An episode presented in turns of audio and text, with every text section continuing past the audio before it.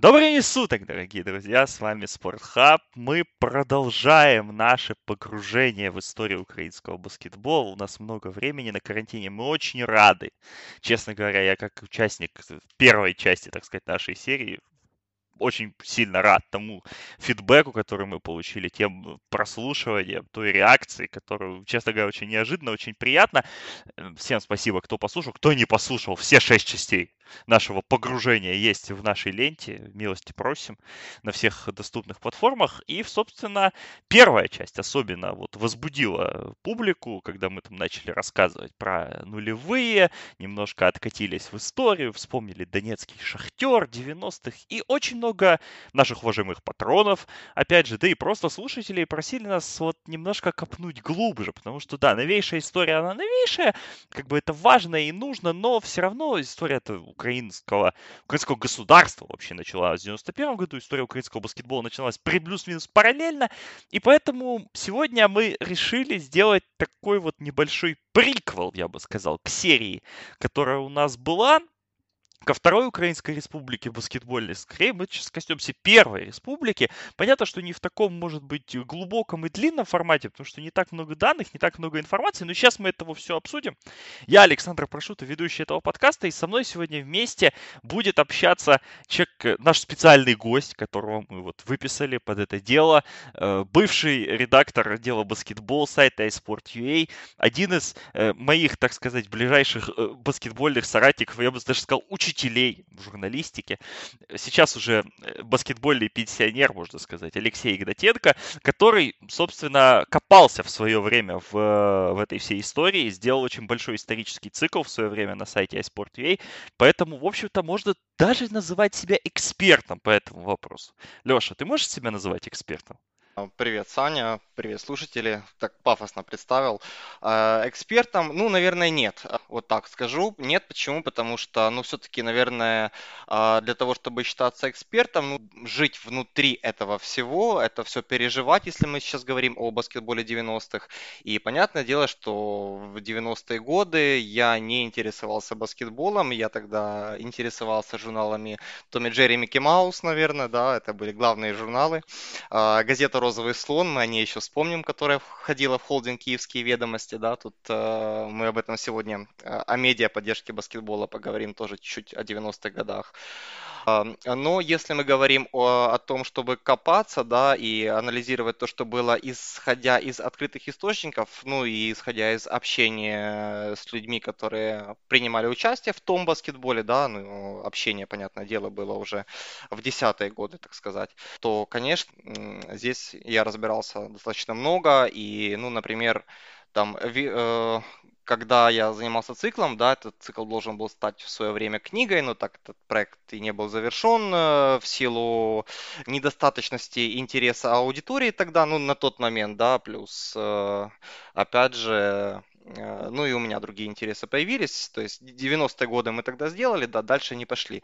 Так вот, исходя из вот этого, я в свое время перечитал абсолютно весь архив газеты «Команда» за 90-е годы, то есть ты представь себе, это библиотека была, газета «Команда», я поясню для наших слушателей, не из Украины. Это как «Спортэкспресс» был. Это было главное спортивное издание вообще в стране. Ежедневное. Но оно пять раз, по-моему, в неделю выходило. Да, точно. То есть газета «Команда» это ежедневка была, и еще была спортивная газета, да, спортивная газета.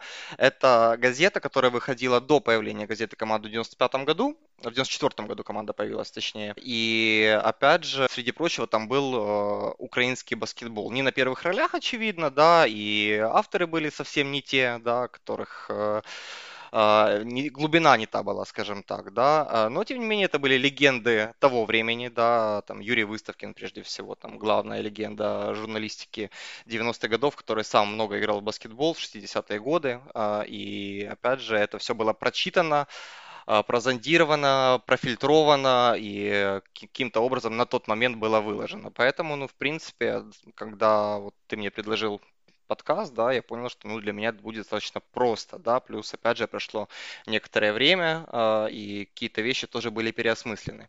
И, от, ну, вот, уходя от этого всего, да, в принципе, зачем мы делаем этот подкаст, да, ну, две причины такие вижу для себя лично ключевые, то есть первое, это, ну, действительно, то, что ты сказал, э, что когда вот ты берешь э, анализ украинского баскетбола, такой вот длительный период, а, упускать 90-е, ну, вообще неправильно, да, то есть неправильно, потому что а, многие вещи, которые а, были уже в, даже в, в 90-е, сейчас, наверное, не так, вещи, которые были в нулевые и даже в десятые годы, да, они вот родом вот именно из 90-х появились, да, то есть это и формирование Суперлиги, и э, стандарты, которые были введены при проведении матчей, а, ну и прочие моменты. Ну а во-вторых, когда ты начинаешь копать какую-то историю, я сейчас говорю даже не обязательно о баскетболе, да, то есть ты берешь какую-то сферу и хочешь стать в ней экспертом, э, то всегда нужно копать, копать назад, да, потому что именно вот там э, в истории, да, ты находишь какие-то взаимосвязи между людьми, а, между организациями, какие-то причинно-следственные связи ты находишь, которые нет-нет, да и играют роль вот в, во время нынешнее. И поэтому, э, опять же, вот 90-е годы, мы вот сегодня будем разговаривать об этом, но иногда будем все-таки возвращаться, но я надеюсь, а, во времена нынешние, да, то есть для того, чтобы проводить определенные параллели. Вот как-то так. Да, я с тобой абсолютно согласен в том, что особенно вот в украинских баскетбольных реалиях, да, конечно, сейчас э, люди, которые были, ну, условно, там в 90-е, даже там в начале 2010-х, ну, серьезно поменялся контингент, но все равно некоторые приходят, некоторые возвращаются. И я согласен с тобой по поводу того, что вот эти причинно-следственные связи важно знать, потому что, ну, моя, одна из моих любимых фраз, история — это проекция будущего, а в нашем-то, в принципе, случае это действительно так, потому что многие а, взаимоотношения и многие конфликты, которые тогда формировались, и наоборот, там, приятельские вещи, они, собственно, трансформировали, транслируются абсолютно в наши времена, ну или, по крайней мере, в недавнее прошлое истории. И, ну и вообще, как я склонен считать, что история украинского баскетбола плюс-минус развивается по спирали, то есть за хорошими периодами следуют плохие и так далее. Но вот сегодня и там на днях, готовясь к подкасту, я перечитывал, опять же, и старые тексты наши, и прочие вещи, и меня просто пробил на гомерический смех э, выступления Михаила Юрьевича Бродского, на одном из президиумов Федерации, когда он требовал сменить тренера э, национальной сборной из-за неудовлетворительных результатов, я просто, ну, вот, вот это вот они тоже возвращаются, знаешь, как бы вот, вот эти все моменты, когда ты это читаешь, ты прекрасно понимаешь того же Бродского некоторые паттерны поведения, которые он использует сейчас. Но, в общем, об этом мы сейчас потихоньку, постепенно мы и дойдем до Бродского и до вообще всей вот этой истории, э, которая у нас имеется, давай тогда начнем потихоньку. И начнем, конечно же, с, с того, с чего вообще мы начинали, потому что, да, Украина, как мы помним, получила независимость в 91 году, Украина долгое время была а, в Советском Союзе, но, как мы помним, вот в конце 80-х, в 88 году сборная Советского Союза у нас стала олимпийским чемпионом. Сборная, в которой был лишь один украинец, да, по-моему, или все-таки двое. Александр Белостенный тогда уже и был еще. Белостенный, да. Да, было два украинца, да, Александр Белостенный и Александр Волков. Но, соответственно, сборная Советского Союза преимущественно, конечно, состояла из игроков из э, Литвы. То есть в стартовой пятерке было четыре литовца и Волков. Э, были там разные люди, типа Стина Сока, Валерия Тихоненко и, и прочих. Но вот украинский баскетбол конца Союза и с тем, к чему вообще пришла независимость. У нас был будивельник, у нас были некоторые другие клубы. Как вообще вся эта история выглядела? И, собственно, к чему, как клубы пришли к, к независимости, как клубы начали создавать вот этот баскетбол, который мы в 90-х начали иметь?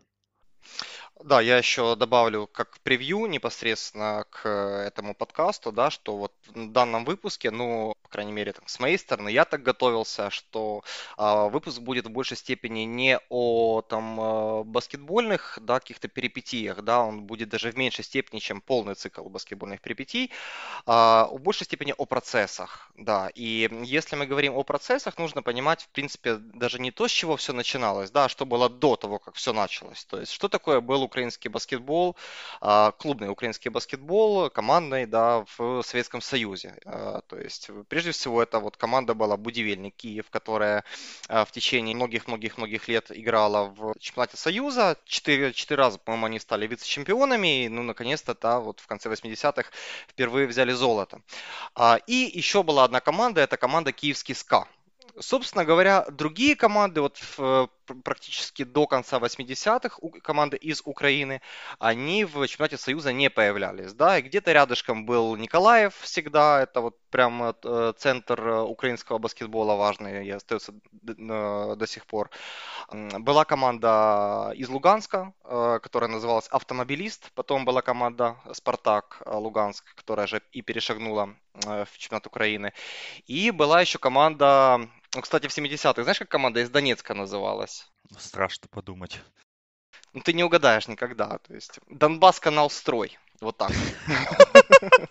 Прекрасно. Да, Донбасс канал строй команда была, а, которая, опять же, превратилась, э, точнее не превратилась, потом она исчезла там э, по партийным линиям, и в 80-х уже появился Донецкий Шахтер. И Донецкий Шахтер у нас, э, опять же, мы в этом выпуске будем говорить о людях, о величинах, которые и в современной Украине долгое время играли роль, да, и Донецкий Шахтер был основан таким человеком, который, которого зовут Ефим Звягельский, да, то есть это на тот момент глава шахты имени Засядько, и это была его инициатива открытия баскетбольного клуба. И в 80-х годах Шахтер как раз играл в, во втором дивизионе чемпионата Союза и однажды даже, однажды даже а, выиграл Кубок СССР, но это был такой очень второстепенный турнир, то есть ни в коей мере его нельзя сравнивать с кубками, которые в современном мире проходят, да, но это вот выиграли они у ЦСКА московского, но ЦСКА играл там очень, там очень, очень сильно резервным составом. Вот даже так. И э, к последнему э, чемпионату Союза, это был чемпионат объединенного, э, точнее объединенный чемпионат СССР, вот так вот он назывался. Э, пять укра... Э, было четыре украинские команды. То есть это Будивельник, это СКА Киевский, это Луганский Спартак э, и Николаев. И Шахтер еще и лидировал э, в высшей лиге чемпионата Союза. Да, и, соответственно, чемпионат 92 -го года он постепенно шел, э, и в какой-то момент стало понятно, что а, продолжать его уже очень сложно. Прежде, прежде всего по экономическим причинам, а, потому что элементарно дорого. Дорого было ездить по всему Союзу, денег было все меньше. А вторая причина это то, что ну, уже была основана федерация, у которой тоже были какие-то инициативы. А, и инициатива заключалась в создании чемпионата Украины. То есть чемпионат Украины так или иначе бы состоялся, но команды дружно решили сняться. То есть там Будивельник в последнюю очередь сопротивлялся, Будивельник хотел продолжать. А, чуть больше резервы у него были финансовые на тот момент. Ну вот а, в 92 году все дружно перешли в чемпионат Украины. И чемпионат Украины, первые годы его, они это год депрессии, годы, когда зрительского интереса зрительского интереса было ну, совсем минимальный минимум. А, по 200 человек ходили на матчи, в основном это были какие-то подруги, жены, друзья тех же самых спортсменов. А, очень плохие залы, разбитые залы, да, это инфраструктура, которая, в принципе, никогда не готовилась под то, чтобы здесь когда-либо была а, высшая лига. А, как-то были собраны 8 команд, как-то стартовали, и вот первые три сезона, 2-3 сезона, они вот в таком виде и прошли, что Будивельник как лидер чемпионата, как команда, которая собирала всех ведущих э, украинских игроков внутри страны, она там безраздельно доминировала, по 40, по 50 очков просто всех выносили, а, никакой конкуренции не было, залы плохие, и вот я себе оставил одну цитату, да, это вот э, цитата из, э, ну, в общем, там, в 93 году был один из скандалов внутри э, украинского баскетбола, скандал местечковый на самом деле, да, там нет смысла э, о нем рассказывать, но вот э, харьковская команда ТИИТ, она писала письмо в адрес Федерации баскетбола Украины. И вот среди прочего было указано, что кавычки, целый ряд правил регулярно нарушается на протяжении всего чемпионата. Так, сегодня размеры многих залов, в которых приходится выступать участникам первенства Украины, не соответствуют требованиям ФИБА. В них не выполняются правила безопасности баскетболистов. Часто отсутствуют 30-секундные счетчики. Нет нормальных табло.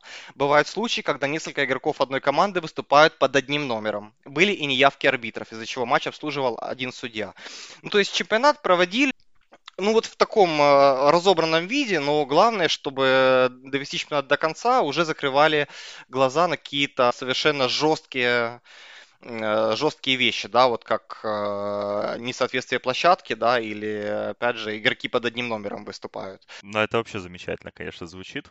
А, примерно то же самое было в сборной, примерно то же самое было в сборной, то есть, э, опять же, сборная там выезжала на первые игры, и вот я когда искал первый матч сборной Украины, в принципе невозможно определить, то ли это сборная играет, то ли это играет киевский будивельник, да, потому что вроде бы как э, показывается, что Украин, э, вот когда команда приезжает на выезд, да, вот в Испании они играли, Украин, но и вроде бы и сборная есть, там игроки будивельника, там парочка ребят там из других клубов каких-то есть, но в форме будивельника они играют. Вот как это правильно определить, как это правильно транслировать на сегодняшнее время, ну тут не всегда, не всегда очевидно. Вот это вот такое вот было, э, вот такое вот было начало.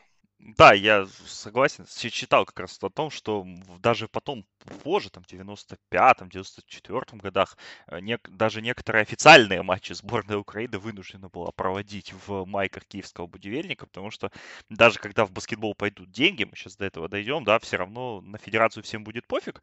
А тогда вот 93-й год, э, опять же, пользуясь материалами тех... Э, вот одна цитата, которая мне очень запомнилась. «А, в Украине же ситуация выглядела печальнее. Даже если клуб находил спонсора, не было никакой гарантии, что через полгода команда вновь не останется без денег. То есть вот такая вот ситуация, когда, с одной стороны, клубы выживают, с другой стороны, федерация выживает, вынужденная проводить эти международные матчи и принимать там какие-то сборные у себя. И все это, конечно, выглядело не очень радостно, но тут же важно видеть общий контекст ситуации. Тогда э, в 93-94 год это были крайне сложные экономические времена для Украины, были времена гиперинфляции, э, были знаменитые купоно-карбованти, которые были предшественниками э, гривны как национальной валюты и, собственно, я думаю, не все наши слушатели это помнят. Ну, я думаю, да, что, что был такой переходный период да, между рублями, которые остались в наследие от советского времени до гривны, которая в 96 году, кажется, была введена, и вот эти карбованцы были, и все люди были миллионерами. Тысяча купонов это 10 копеек стало. Ну вот, да, тогда, тогда. Я прям помню. Когда была жесткая инфляция, и, соответственно, в условиях этой инфляции чемпионаты проводились как-то, э, но все, все это было достаточно безрадостно, и тот же Будивельник постоянно терял своих лучших игроков. Например, вот в 93 году э, летом Евгений Мурзин уехал в Маккаби, Маккаби в Израиль, в, из города Ривахат. Геннадий Успенский перебрался в Студиантес из Мадрида. Игорь Пинчук уехал в скромные клубы Германии. При этом, как указывается, клубы-то там платили-то не особо больше. Просто там платили регулярно. У нас вот эта вот ситуация с тем, что клуб находит спонсора, какие-то деньги приливают к баскетболу, потом они тут же отливают. И никогда не было уверенности в завтрашнем дне если так, и вот эта история, которая тоже мне очень понравилась из архивов, то, что луганский «Спартак», а, который в, заканчивал сезон 93-94 резервистами, потому что они не, не имели шансов попасть в Еврокубок, и в, на время плей-офф команда просто выставила на чемпионат Украины резервный состав и сама поехала на коммерческий турнир в Египет. Вот. Слушай, да, ну ты, ты, ты недостаточно так вот э, четко это произнес, да, то есть еще раз, э, команда играет в плей-офф, я просто вот хочу подчеркнуть драм, весь драматизм этой ситуации. Команда играет в плей-офф, точнее, команда играет в регулярном чемпионате, попадает в плей-офф в Суперлиге, это был первый в истории плей-офф Суперлиги, э, попадает там то ли с пятого, то ли с шестого места, и что она делает? Она уезжает на коммерческий турнир в Египет, да, не, не, то есть основной состав уезжает туда, потому что этот турнир в Египте, это при, для клуба, для будущего клуба, это более приоритетно, чем сыграть в рамках своего же чемпионата в плей-офф. То есть вообще вот как бы полный абсурд, казалось бы. Ну вот такие а, времена а, ну, были. Да, Почему да, же нет? Да, вот такие времена, такие нравы, и в принципе, да, вот опять же мы, ну, нужно отметить, что украинский баскетбол вот э, был в какой-то мере, ну, не скажу новатором, а, но при, при, при привлечении спонсорских средств, а спонсоры же менялись постоянно, у клубов. А, точно так же менялись названия команд, да, и, а, например, киевский будивельник в свое время носил название будивельник Анаконда, вот такое название. Я, к сожалению, не нашел, что это была за компания, да и бог с ней, с той компанией, да, но вот такое название. А, СКА киевский, ну, который там ЦСКА, ЦСКА, там они, в принципе, миллион названий поменяли за время существования, это было и компании Газда, Хорда, Меркурий, ЦСКА Рика, ЦСКА Итера, масса, да, ну, опять же, там возьмем, ну, клуб Дэн, Михаила Бродского Дэнди Баскет, да, но тут, наверное, немножко другая история была, да, вот уже с появлением, тут все-таки спонсор был один. С другой стороны, клубы, которые там были пониже, они, опять же, тоже тусовали свои названия, там вот в Белой Церкви, а, Привет Диме Липскому, да, там было три, э, у одного клуба было три названия. Александрия Рось, Нефтехимоваль и Росава. То есть, по сути, это ну, одно и то же ну, вот, э, в разное время разные названия клубов. И, конечно, это было связано с тем, что было трудно искать деньги, да, и когда госпредприятия отказались от клубов, когда профсоюзы отказались от клубов, как было вот со Спартаком, опять же, уже нужно было подбирать, э, искать, искать деньги. А у кого искать деньги тогда было? У первых тех, кто первых коммерчески успешных организаций. И опять же, почему вот клубы, почему эти организации появлялись на, там, на короткий срок, там, на полгода, кто-то даже меньше, чем на полгода. Ну, потому что в основном это были такие предприниматели начала 90-х, да, которые вот э, получили, ну, вот благодаря Поднялись. А, а, поднялись, да, поднялись на определенном стечении обстоятельств, срубили легких бабок, вложили их в баскетбол. Но у легких бабок есть свойство, легкие бабки быстро заканчиваются. Поэтому... А в 90-х а... еще и у владельцев легких бабок заканчивалась жизнь. Ну, максимально быстро, короче говоря, деньги заканчивались, и если мы говорим о этих приставках как раз, да, то, ну, все-таки было. Плюс, опять же, кто-то с кем-то как-то договорился. А, вот важно, что в 90-е, опять же, э, начало 90-х, на первые роли в клубах вышли тренеры, да, то есть если раньше в некоторых клубах тренеры могли быть тренерами, именно, да, выполнять, вот их главная функция – тренировать команду, да, то в начале 90-х это уже было не, не совсем так, да, может быть, даже с конца 80-х это начало меняться, а, и в Украине это отобразилось, ну, например, на том же Будивельнике, то есть э, Зураб Храмаев, главный тренер Будивельника, он же, по сути, занимался, среди прочего, и поиском, постоянным поиском средств для существования. Ну, то есть они были такими, получается, и функционерами, и менеджерами в одном лице. Ну вот опять же, да, то есть причем скорее а, с пряму, причем скорее менеджерами уже, да, нежели менеджерами-функционерами, нежели уже тренерами, да, вот э, опять же вот такая роль вот стала главной, по сути, да, вот в тех клубах. И опять же, у Хромаева того же, да, у него были завязки по там грузинско-осетинской линии. А я уже потом неоднократно слышал, что братья Савлоховы а, помогали Будивельнику в 90-е годы. Может быть, это было не начало 90-х, это уже было чуть позже, но тем не менее. Братья Савлоховы, важно оговориться, это были, это были, э, ну, один из них был, по-моему, главным тренером сборной Украины по борьбе по вольной борьбе. А, но они, конечно же, были связаны с бизнесом и, соответственно, и с, и с черной стороной бизнеса, назовем это так, но они были видные люди тогда в, в столице Украины и, собственно, да, и потом даже э, очень сильно прославились как э, творцы, собственно, у нас же первый олимпийский чемпион э, в истории Украины, да, Воль, ну, Оксана Баюл худо... да, в фигурном катании. катании, но Вячеслав Олейник же борец, поэтому, да, они тогда очень сильно на этом поднимались и тоже использовали спорт для своего продвижения. Если мы говорим о Савлоховых уже, да, то я э, э, рекомендую просто, ну, да, так чисто посмеяться, да, или поиронизировать, наверное, скорее, да, а, зайти на совершенно замечательную страницу Руслана Савлохова в Википедии. Я не буду цитировать отсюда ничего, но а, у него здесь есть блок такой биография. Э, э, родился, женат, тренер олимпийского чемпиона Эльбруса Тедеева. Потом второй блок идет криминальная деятельность. Да, это главный блок, да, тут сразу 7 строчек. А, и после этого идет награда и звание. То есть ты такой прочитал криминальная деятельность, 7 строчек, да, то есть чем занимался Руслан Савлохов, и вот ты смотришь награда и звание. Полный кавалер ордена за заслуги. Ура! Да. Ну, заслужил, заслужил. Да, человек, да, да. Ну, очень, да, очень э, иронически это все выглядит, а, но не им единым. А, опять же, там, в 90-е годы, как появлялся бизнес. То есть коррупция вот в текущем понимании этого слова еще не было.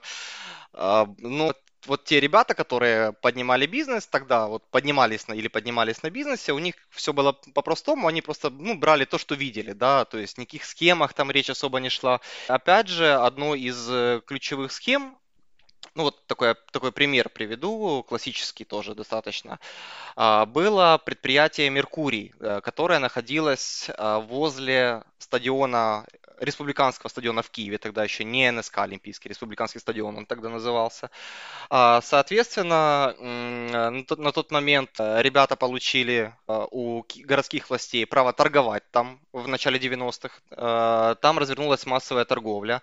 Ребята держали точки там, сбивали денежку с, так сказать, ну, с торговцев, да, не хочу говорить предпринимателей даже, наверное, да, торговцев сбивали. И подкатывали непосредственно к ребятам, держали другой другой бизнес, предлагали им аккуратно охранные услуги. Если э, бизнесмены отказывались от, от охранных услуг, ну, уже включался шантаж и прочие составляющие, да, которые все равно приводили к тому, что охранными услугами нужно было пользоваться. И вот, ну, так, например, вот компания Меркурий имела какую-то денежку. Соответственно, вот и Меркурий, опять же, финансировал там какое-то время ЦСКА. Опять же, там можно найти в архивах газет о том, что э, клубы Суперлиги сыграли коммерческий турнир на призы от компании Меркурий. То есть, опять же, мы приходим к тому, что э, финансировать в спорт среди этих ребят, вот, которые вот быстро поднялись, э, было к тому же модно. Потому что, ну, конечно, в основном финансировали они боевые виды спорта, потому что все же спортсмены, борцы, боксеры, ну, кто-то еще какими-то боевыми, боевыми э, видами спорта занимался. А баскетбол это было уже такое чуть более интеллектуальное и чуть более масштабное э, направление. Э, опять же, благодаря людям на местах, которые вот были реальными тренерами э, вот в Советском Союзе, да, и которым сейчас реально приходилось добывать денежку какую-то. Э, этим людям, поскольку они спортсмены, а спортсмен э, среди тех же, ну, прямо скажем, бандитов, да, спортсмены, они в почете всегда были.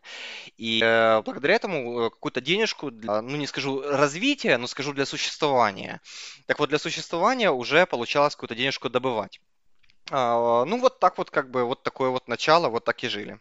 Да, на самом деле много таких историй, но я расскажу еще немножко из того, что меня позабавило, как бы тут истории про отбор э, сборной Украины на Евробаскет 95, э, который, в принципе, да, вот был таким первым большим для сборной Украины вообще кейсом. А, и вот эти потрясающие истории о том, что команда должна была играть в Боснии, а после этого или в Финляндии, а после этого ехать в Николаев а, из Киева на автобусе, а, в котором отказало отопление, а это был конец ноября, и, собственно, команда едет в 15-градусный мороз в неотапливаемом автобусе. И вот эта вот цитата из спортивной газеты. Пассажиры превратились в настоящие сосульки, когда в 4 утра выходили из автобуса, вспоминая поездку злым и громким словом.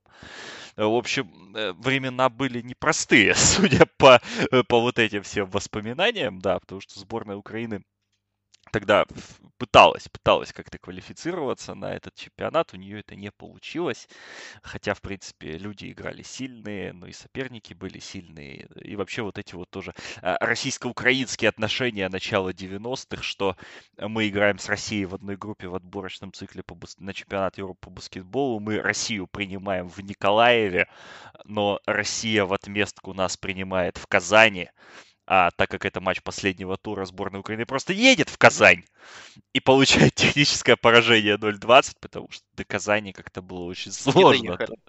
Да, очень сложно добраться в те времена. И вот эти вот нюансы, честно говоря, когда, когда ты это читаешь, вроде бы, да, вот сейчас там из 2020 года Казань это там один из там ведущих городов России, там продвинутый центр, там чемпионат мира люди принимали, э, баскетхолл у них на 8 тысяч. Но вот в 94-95 году сборная Украины не особо рвалась туда. Вот 16 ноября 1994 э, года этот матч должен был быть, а, но его, как мы понимаем, не было. Да, его, как мы понимаем, не было, потому что к тому моменту сборная Украины проиграла все игры второго раунда квалификации на Евробаскет, проиграла финнам, которых тогда уже тренировал Хенрик Детман, который, в принципе, и сейчас их тренирует, да. Вот ничего не изменилось в этом плане в баскетболе. И боснийцам проиграли, и россиянам проиграли э, в Николаеве э, как раз-то. Э, вот, поэтому были вот такие вот интересные моменты, да, тоже, когда читаешь историю сборной Украины, конечно, она немножко ну, понятно, что оно перекликается да, с, историей, с историей Суперлиги, но не совсем, потому что э, вот я немножко уже упомянул, забегая наперед, что когда вот наконец-то начнут приходить деньги в украинский баскетбол. А мы сейчас уже подходим к тому моменту, когда они впервые по-настоящему крупно и качественно зайдут. На сборной это никак не скажется. Сборная будет э, все время подпорядковываться, да, как бы быть под колпаком Министерства молодежи и спорта, где свои размутки, свои какие-то вечные недофинансирования. Отсюда пойдет и история про форму с киевским будивельником и многие-многие другие вещи.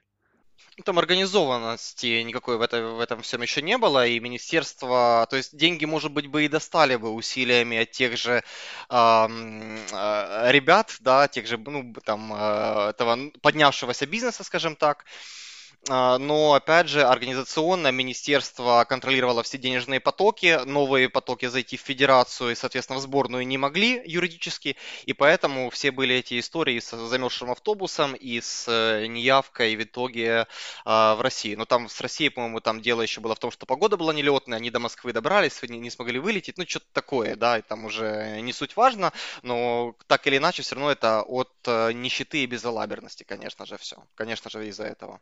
Да, ну давай тогда скажем, вот уже перейдем к, к моменту, когда, собственно, э, какое-никакое там какая-никакая эпоха первоначального накопления капитала у нас в, украинском, в Украине вообще, в украинской жизни а, закончилась. А, собственно, какие-то уже авторитеты Э, моральные и материальные сформировались, и эти люди решили вот что хватит, хватит этой гегемонии киевского будивельника, ну и просто хватит вообще отсталого баскетбола, давайте создавать что-то новое, давайте создавать что-то интересное. И так в украинском баскетболе появились а, такие первые столпы, я бы сказал, во главе, конечно, с Михаилом Юрьевичем Бродским, но не только с ним. Да, не только с ним, хотя действительно Бродский был одним из первых, то есть э, по словам самого Бродского, который он говорил, как кажется, уже вот в новой эпохе, когда вот последний раз он возглавил, ну, единственный раз, почему последний, единственный раз возглавил ФБУ, он говорил, что еще в конце 80-х он э, помогал э, Будивельнику деньгами, каким-то образом, да, и а, уже потом появилась команда, которая стала называться Макаби Дэнди сначала, потом стала называться Киев Баскет, стала называться после Дэнди Баскет, и была одним из четырех грандов а, украинского баскетбола тогда. Но, опять же, как ты правильно сказал, не им единым, и а, а, кроме, не хотелось бы именно с Бродского начинать, да, то есть как оформлялся в середине 90-х э, пик украинского чемпионата. То есть первое, что я вообще хочу сказать, что украинский баскетбол вот за все свое время, это вот э, начиная как раз с 91-92 и заканчивая вот 2020 годом, наверное, переживал таких вот э, две масштабных волны, э, когда вот э, прямо чемпионат рос, когда вот прям э, подъем был, когда хотелось э, там посторонним, скажем так, да, там случайным людям, ну там случайным, не случайным, но людям, которые не занимались баскетболом, хотелось в него вникать. Вот, вот сейчас правильно я сформулировал. И один из этих периодов это как раз середина 90-х. Второй, ну, на мой взгляд, это как раз э, время УБЛ и уже становление Суперлиги, да, когда такой общий рост был. Был еще рост имени БК Киев Азовмаша, да, но он коснулся, к сожалению, не так много команд, да, как хотелось бы. То есть это был такой рост, но рост был а, в рамках а, одного или, ну, буквально нескольких городов. Так вот, в середине 90-х действительно пошел рост, и пошел рост как раз благодаря благодаря тому, что у э, украинского баскетбола появились, ну, я не, не, нельзя сказать олигархи, тогда олигархов еще в принципе не было в Украине, да, как э, они еще не оформились на тот момент, да. Но Михаил Юрьевич, кстати, был к, со своими медиа-активами к этой роли ближе всех, наверное. Ну или не ближе всех, но он точно соответствовал Да, он был близок, и опять же не он один, давай говорить просто о, о богатейшие люди страны. Вот, наверное, это вот э, такая правильная формулировка. Это были люди разные, да, кто-то был из мира там бандитизма, скажем так, да, там э, кто-то был, э, кто-то там более-менее честно, да, там занимался, да, там как в Одессе у Аркадия Табачника, хотя опять же в 90-х, если ты занимаешься, если ты работаешь с большими деньгами, у тебя все равно, ты, ты не мог не соприкасаться с криминалом, ну, просто у тебя не было шансов, да, то есть, и и может быть не ты такой, но опять же вот сама ситуация тебя заставляет работать и с криминальными структурами в том числе, как-то договариваться. Хотя вот тот же Табачник, а, Аркадий Табачник, это основатель, один из основателей, а, ну, главный основатель, скажем так, да, Бипа Моды, вот второй одесский грант, второй грант украинского баскетбола, а, он, опять же, практически до своей кончины, он ходил без охранников.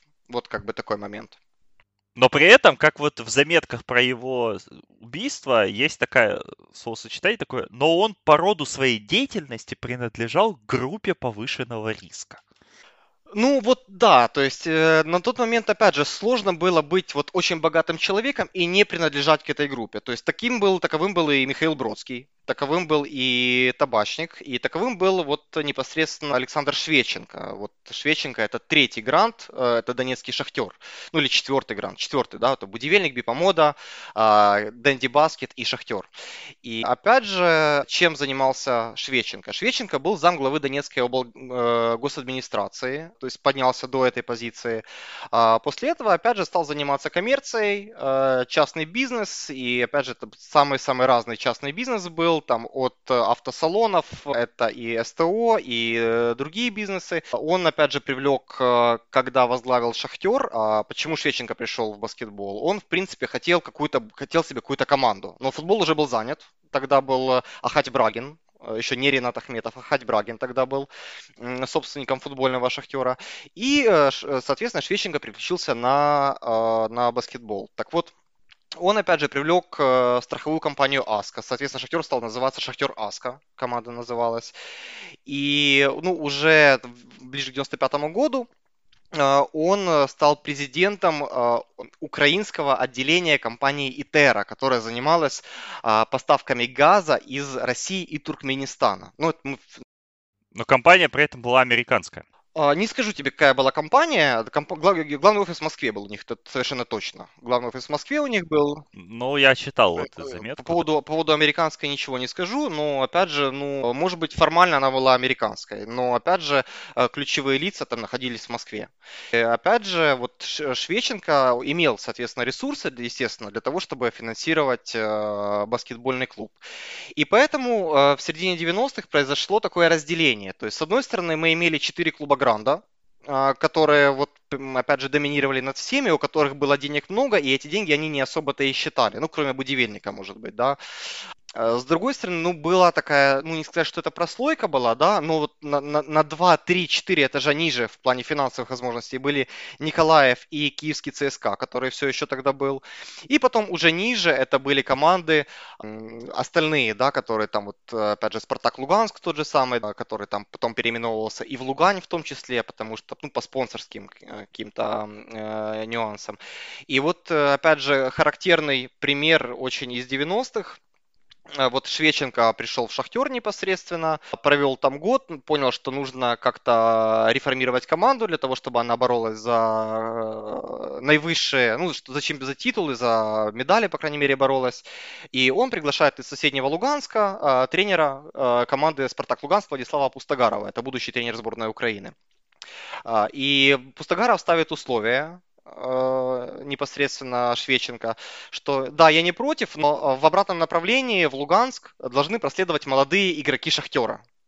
То есть, и вот такой трансфер получается. То есть, а, Пустогаров, по большому счету, как человек, который, ну, э, начинает с 80-х годов, плотно очень опекал луганскую команду, он, переход, переходя в Донецк, продолжает думать о будущем той же луганской команды. Ну, и забегая на вперед, после периода а, Шахтера, после периода в сборной Египта, а, он тренировал сборную Египта, пытался выйти с ними на Олимпийские игры, но потом Египет вступил в войну и на Олимпийские игры не поехал, хотя был близок очень. С Алжиром. С Алжиром, да. И после этого Пустогаров вернулся в Луганск, и опять же, по крайней мере, до военных действий, э, опять же, он жил в Луганске и пытался как-то помогать луганскому баскетболу. Ну, то есть был еще непосредственно в теме, что сейчас понятия не имею. Вот, вот просто вот такой вот, опять же, один из примеров. Если мы говорим об одесской команде, да, то, ну, что такое Бипомода? Бипомода это, в принципе, одно из первых, одна из первых международных компаний, которая появилась тогда в Украине в начале 90-х. Немецко-украинская компания с явными еврейскими корнями, а, то есть э, БИПа – это Борис и Павел Машковичи. Борис отец, Павел сын. Это вот основатели компании, которая занималась, то есть начинала она с пошива и продажи кожевенно-меховых изделий, а потом уже у них предприятия пошли, там, опять же, целое разнообразие всяких бизнесов, то есть от мебельной фабрики до залов с игровыми автоматами швейный цех, мебельная фабрика, два магазина, три бара, два зала игровых автоматов и огромные таможенно-лицензионные склады. Вот, да, мощно, мощно. И всем этим хозяйством в Украине рулил э, Аркадий Табачник. Э, он же э, владелец, владелец клуба Бипомода. Я думал, ты скажешь, он же Абрам Бере... Берельевич. Ну, мы не будем. Ну... Это его это его истинно настоящее имя. Давай будем, давай, давай будем говорить так, как э, они себя сами представляли непосредственно, да, чтобы ну, не, не, уже не уходить совсем в эту сторону.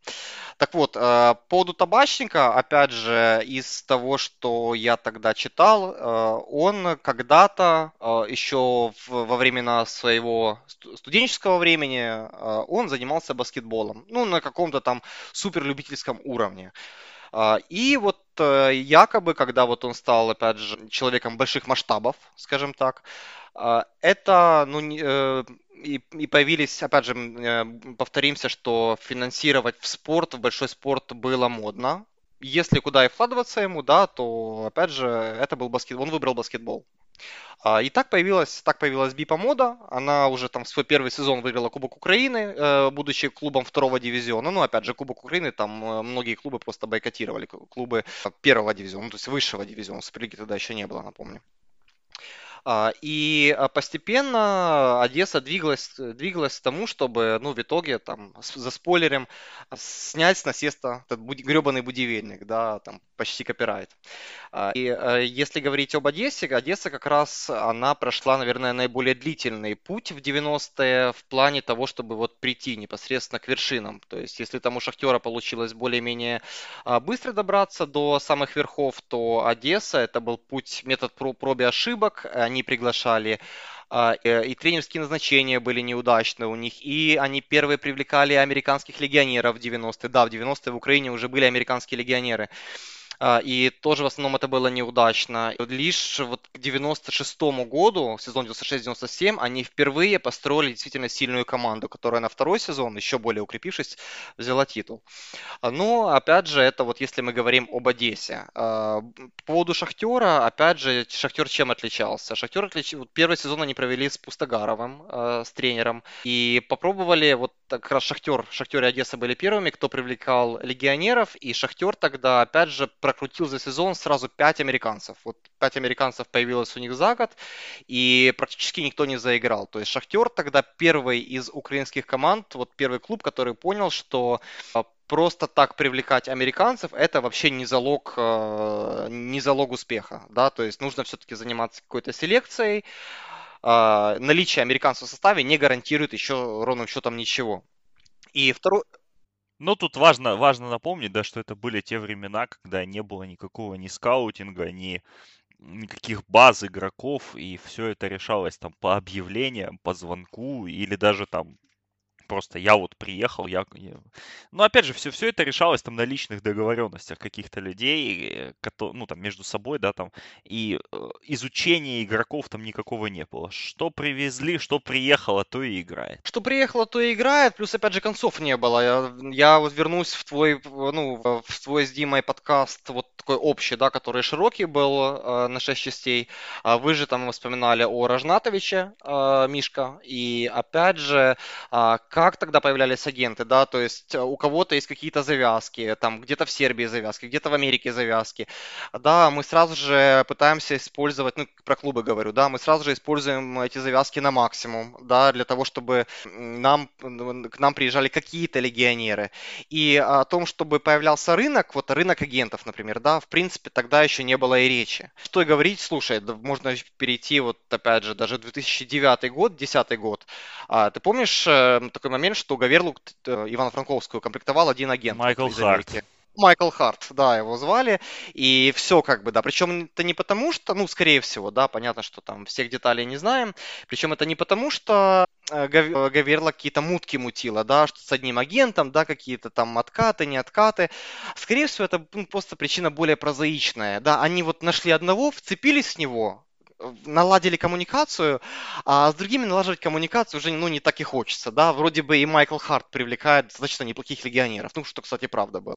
Ну, они просто, если так коротко сказать, они тогда просто нашли свою нишу, как бы, да, на рынке, потому что Гаверла тащила игроков-то, в отличие от там Запорожья того же, они тащили уже поигравших в, Укра... в Европе игроков, там, из чемпионатов попроще, из чемпионатов, там, типа Голландии, Польши или Маркус Уокер был MVP эм чемпионата Исландии э, в свое время. Но такими игроками, то есть, э, оперировал господин Харт, и это устраивало Гаверлу. Так что здесь, да, здесь я согласен с тобой, что важно искать концы, ну а тогда-то уж их точно не было. И в этом контексте мне еще более интересно, как в Донецке появился Дерон Хиес. Вот это вот Опять же, да, а, если не говорить о Донецке, да, а говорить о в целом о командах, э, то есть тогда эти команды, они, ну, сформировали такой определенный пул, да, который а, пытался драйвить изменения в самом чемпионате. То есть тогда же, 90-е годы, это зарождение конфликта между есть э, э, ряд клубов, и Федерация баскетбола Украины. Вот все это родилось именно тогда. И э, со стороны, э, если со стороны Федерации, тогда, ну, по сути дела, линию Федерации возглавлял неформально Зураб Хромаев, он же главный тренер Будивельника, да, потому что главой Федерации тогда был Владимир Горбулин, которого тогда обязанности были гораздо шире, он был главой э, Совета национальной безопасности Украины, на секундочку. Это третий человек в стране, если так.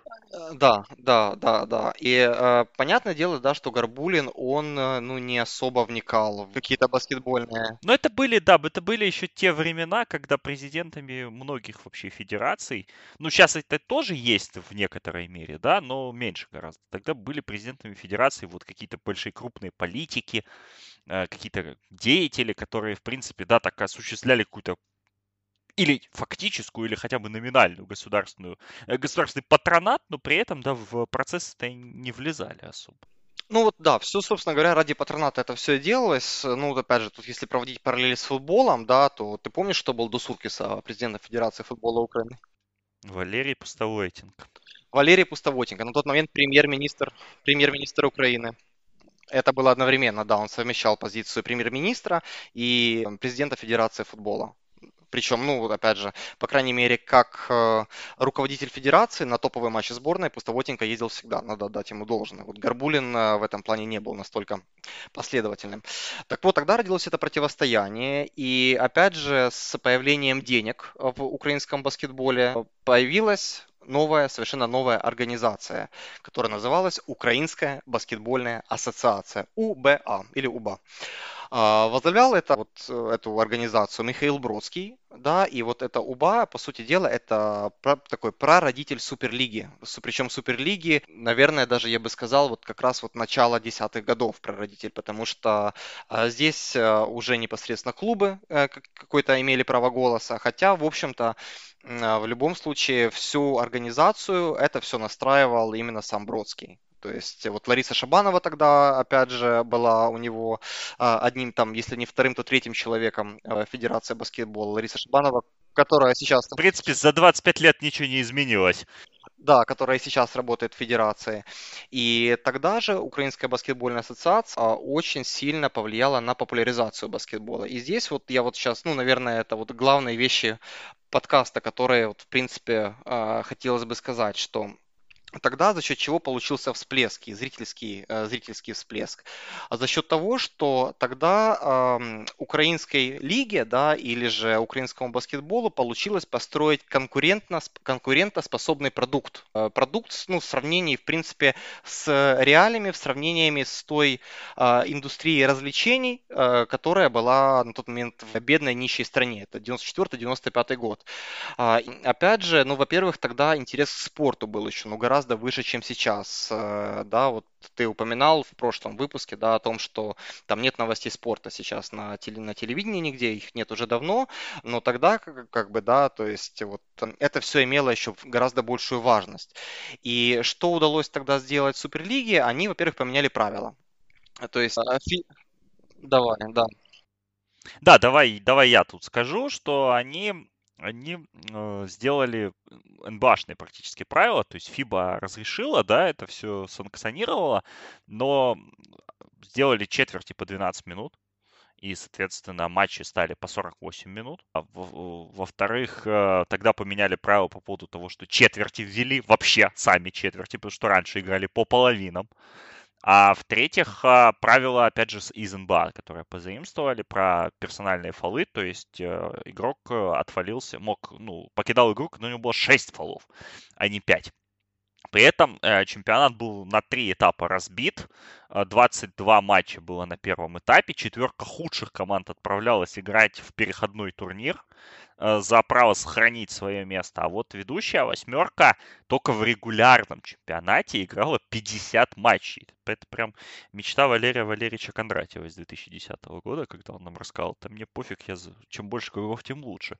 Да, вот такие вот были три нюанса которые были. Ну и про медийность я тут тоже уже оговорюсь, раз уж взял слово, что у Михаила Бродского были, он был владельцем холдинга «Киевские ведомости», в котором которые тогда, ну, киевские ведомости были главной газетой в Украине а, в какой-то период. И, собственно, в спортивной газете а, появилась обязательная страница баскетбола, которую вот ввели а, под патронатом Бродского. И, собственно, медиа стали постоянно писать об этом прекрасном виде спорта. То есть я тебя чуть подправлю, да, а, то есть а, была газета, вот главная газета, это «Киевские ведомости» была, которая выходила, а, с одной стороны, на русском, с другой стороны, на украинском языке, «Киевские ведомости». А, сюда же входил еще, как бы, да, целый ряд а, изданий, которые друг друга рекламировали. Опять же, это и вот и для детей газета «Розовый слон», которую я читал, входила в холдинг, это «Сельские вести», сюда входила. А, и если мы говорим о «Киевских ведомостях», то там была страница баскетбола. Но если мы говорим о газете «Команда», уже чисто спортивной, то там раз в неделю выходила страница Дэнди Баскета. Да, то есть вот так вот, так вот даже. И э, если, опять же, говорить о медийности, то тогда же телеканал ТЭТ, это ТЭТ он назывался тогда, он начал транслировать впервые баскетбольные матчи чемпионата Украины. То есть, э, опять же, роль телевидения в 95 году сейчас просто ну, несравнима. Э, то есть появление, появление в телевизоре это уже означает такое капитальное повышение статуса для э, того или иного мероприятия. А, и, конечно же, сами матчи, да, точнее их организация. Ну вот опять же, из того, что я читал, находил, да, вот, ну, в принципе, мода действительно такая была. А в перерыве матча выступали какие-то группы, какие-то там музыкальные, попсовые группы, но в основном это были уже гру- группы какие-то или которые только поднимаются, либо группы на излете, да, например, вот была в 95 году выступала группа «Комбинация». Ты помнишь главный хит группы «Комбинация», Саня? Ну, конечно, про бухгалтера. Про, про бухгалтера, да, вот как бы, ну, э, история умалчивает. Я другие песни в том детстве любил, если из этой группы, если верить моим родителям, то... Ну, опять же, это была группа уже не на пике своем, но пик еще был, в принципе, ну, не так уж чтобы давно. И вот такие группы приезжали и выступали просто там в эти 15 минут перерыва между матчами чемпионата Украины. То есть ты представляешь себе масштаб. И после этого, конечно, а, и да, вот эта тенденция насчет приглашения вот артистов, она, в принципе, сохранилась. Слушай, я помню, я еще ходил на БК Киев, это был 2005, наверное, год скорее, может быть, 2004, а, в прерыве выступала группа А-Студио. Ты помнишь такую группу? Ну, Была такая группа, да. да, да, да, да, вот, и они вот выступали в прерыве там своим каким-то там пятым, шестым, седьмым составом, непонятно, но вот, опять же, вот такие вещи были. Сейчас такое, ну, у нас только на матче звезд, ну, в принципе, времена тоже не те, я не уверен, что сейчас приглашение э, поп-звезд-сбитых летчиков это а, ну, хороший способ, хоро, хоро, хороший метод для популяризации. Но тогда это было прям вау. А, и, собственно говоря, что парадоксально, что вот те стандарты, которые они задали, кстати говоря, да, по поводу а, Киев Баскетом очень мало сказали о том, что, да, эта команда, между прочим, два раза выходила в финал чемпионата Украины, вот в 93-94 году а, оба раза 0-3 Будивельнику проигрывали. Так вот, они тогда, Бродский тогда, ну, по сути, сделал из СК Меридиан а, баскетбольную площадку, да, то есть, ну, вменяемый баскетбольный зал, который, опять же, на тот момент, по состоянию на вот начало 90-х, более чем отвечал требованиям времени. Понятно, что там отдельные матчи игрались во Дворце спорта, но главным залом все-таки для Киев баскета, Дэнди баскета это был э, именно Меридиан. И вот сейчас вот такое зеркало времени, э, что Бродский... Э, ну, история развивается по спирали, да. я об этом же да, говорил. то есть сейчас то Бродский есть, вернул... Мы видим, что поведение... Как это? Манеры поведения людей, вот, да, примеры их, линия поведения, она не меняется. Тот же Меридиан, те же артисты, все, все прекрасно. Вот, и э, если, опять же, да, то есть возвращаясь именно к чемпионату, то чемпионат сам по себе тоже стал интереснее, потому что, ну, уже появилось какое-то напряжение, уже не было там... А, Будивельник все еще выигрывал титулы, но, по крайней мере, э, не всегда было очевидно, что Будивельник должен выиграть этот титул, появилась какая-то конкуренция. Э, тот же Киев Баскет начал забирать, начал привлекать, возвращать людей из-за рубежа, украинских баскетболистов. Прежде всего, там, человек номер один, кого они вернули, это Андрей Подковыров был, который играл в Гермаг. Это, это на секундочку, капитан чемпионского будивельника, капитан чемпионского будивельника Советского Союза, я имею в виду будивельника. 89 -го года. Они его вернули из Дортмунда, он там играл в команде второго дивизиона, и опять же он стал сначала лидером Киев Баскет, а потом э, переквалифицировался на позицию главного тренера этой команды. А потом они вернули Евгения Мурзина, конечно же, да, и Мурзин, э, ну, мы сейчас абстрагируемся от того, какой тренер Евгений Викторович, да, мы сейчас вернемся к игроку Евгению Мурзину. Да, это был один из лучших и самых доминирующих игроков в том чемпионате Украины. Леша, это должен читать я. Это я вот, я вот заготовил тоже эту фразу.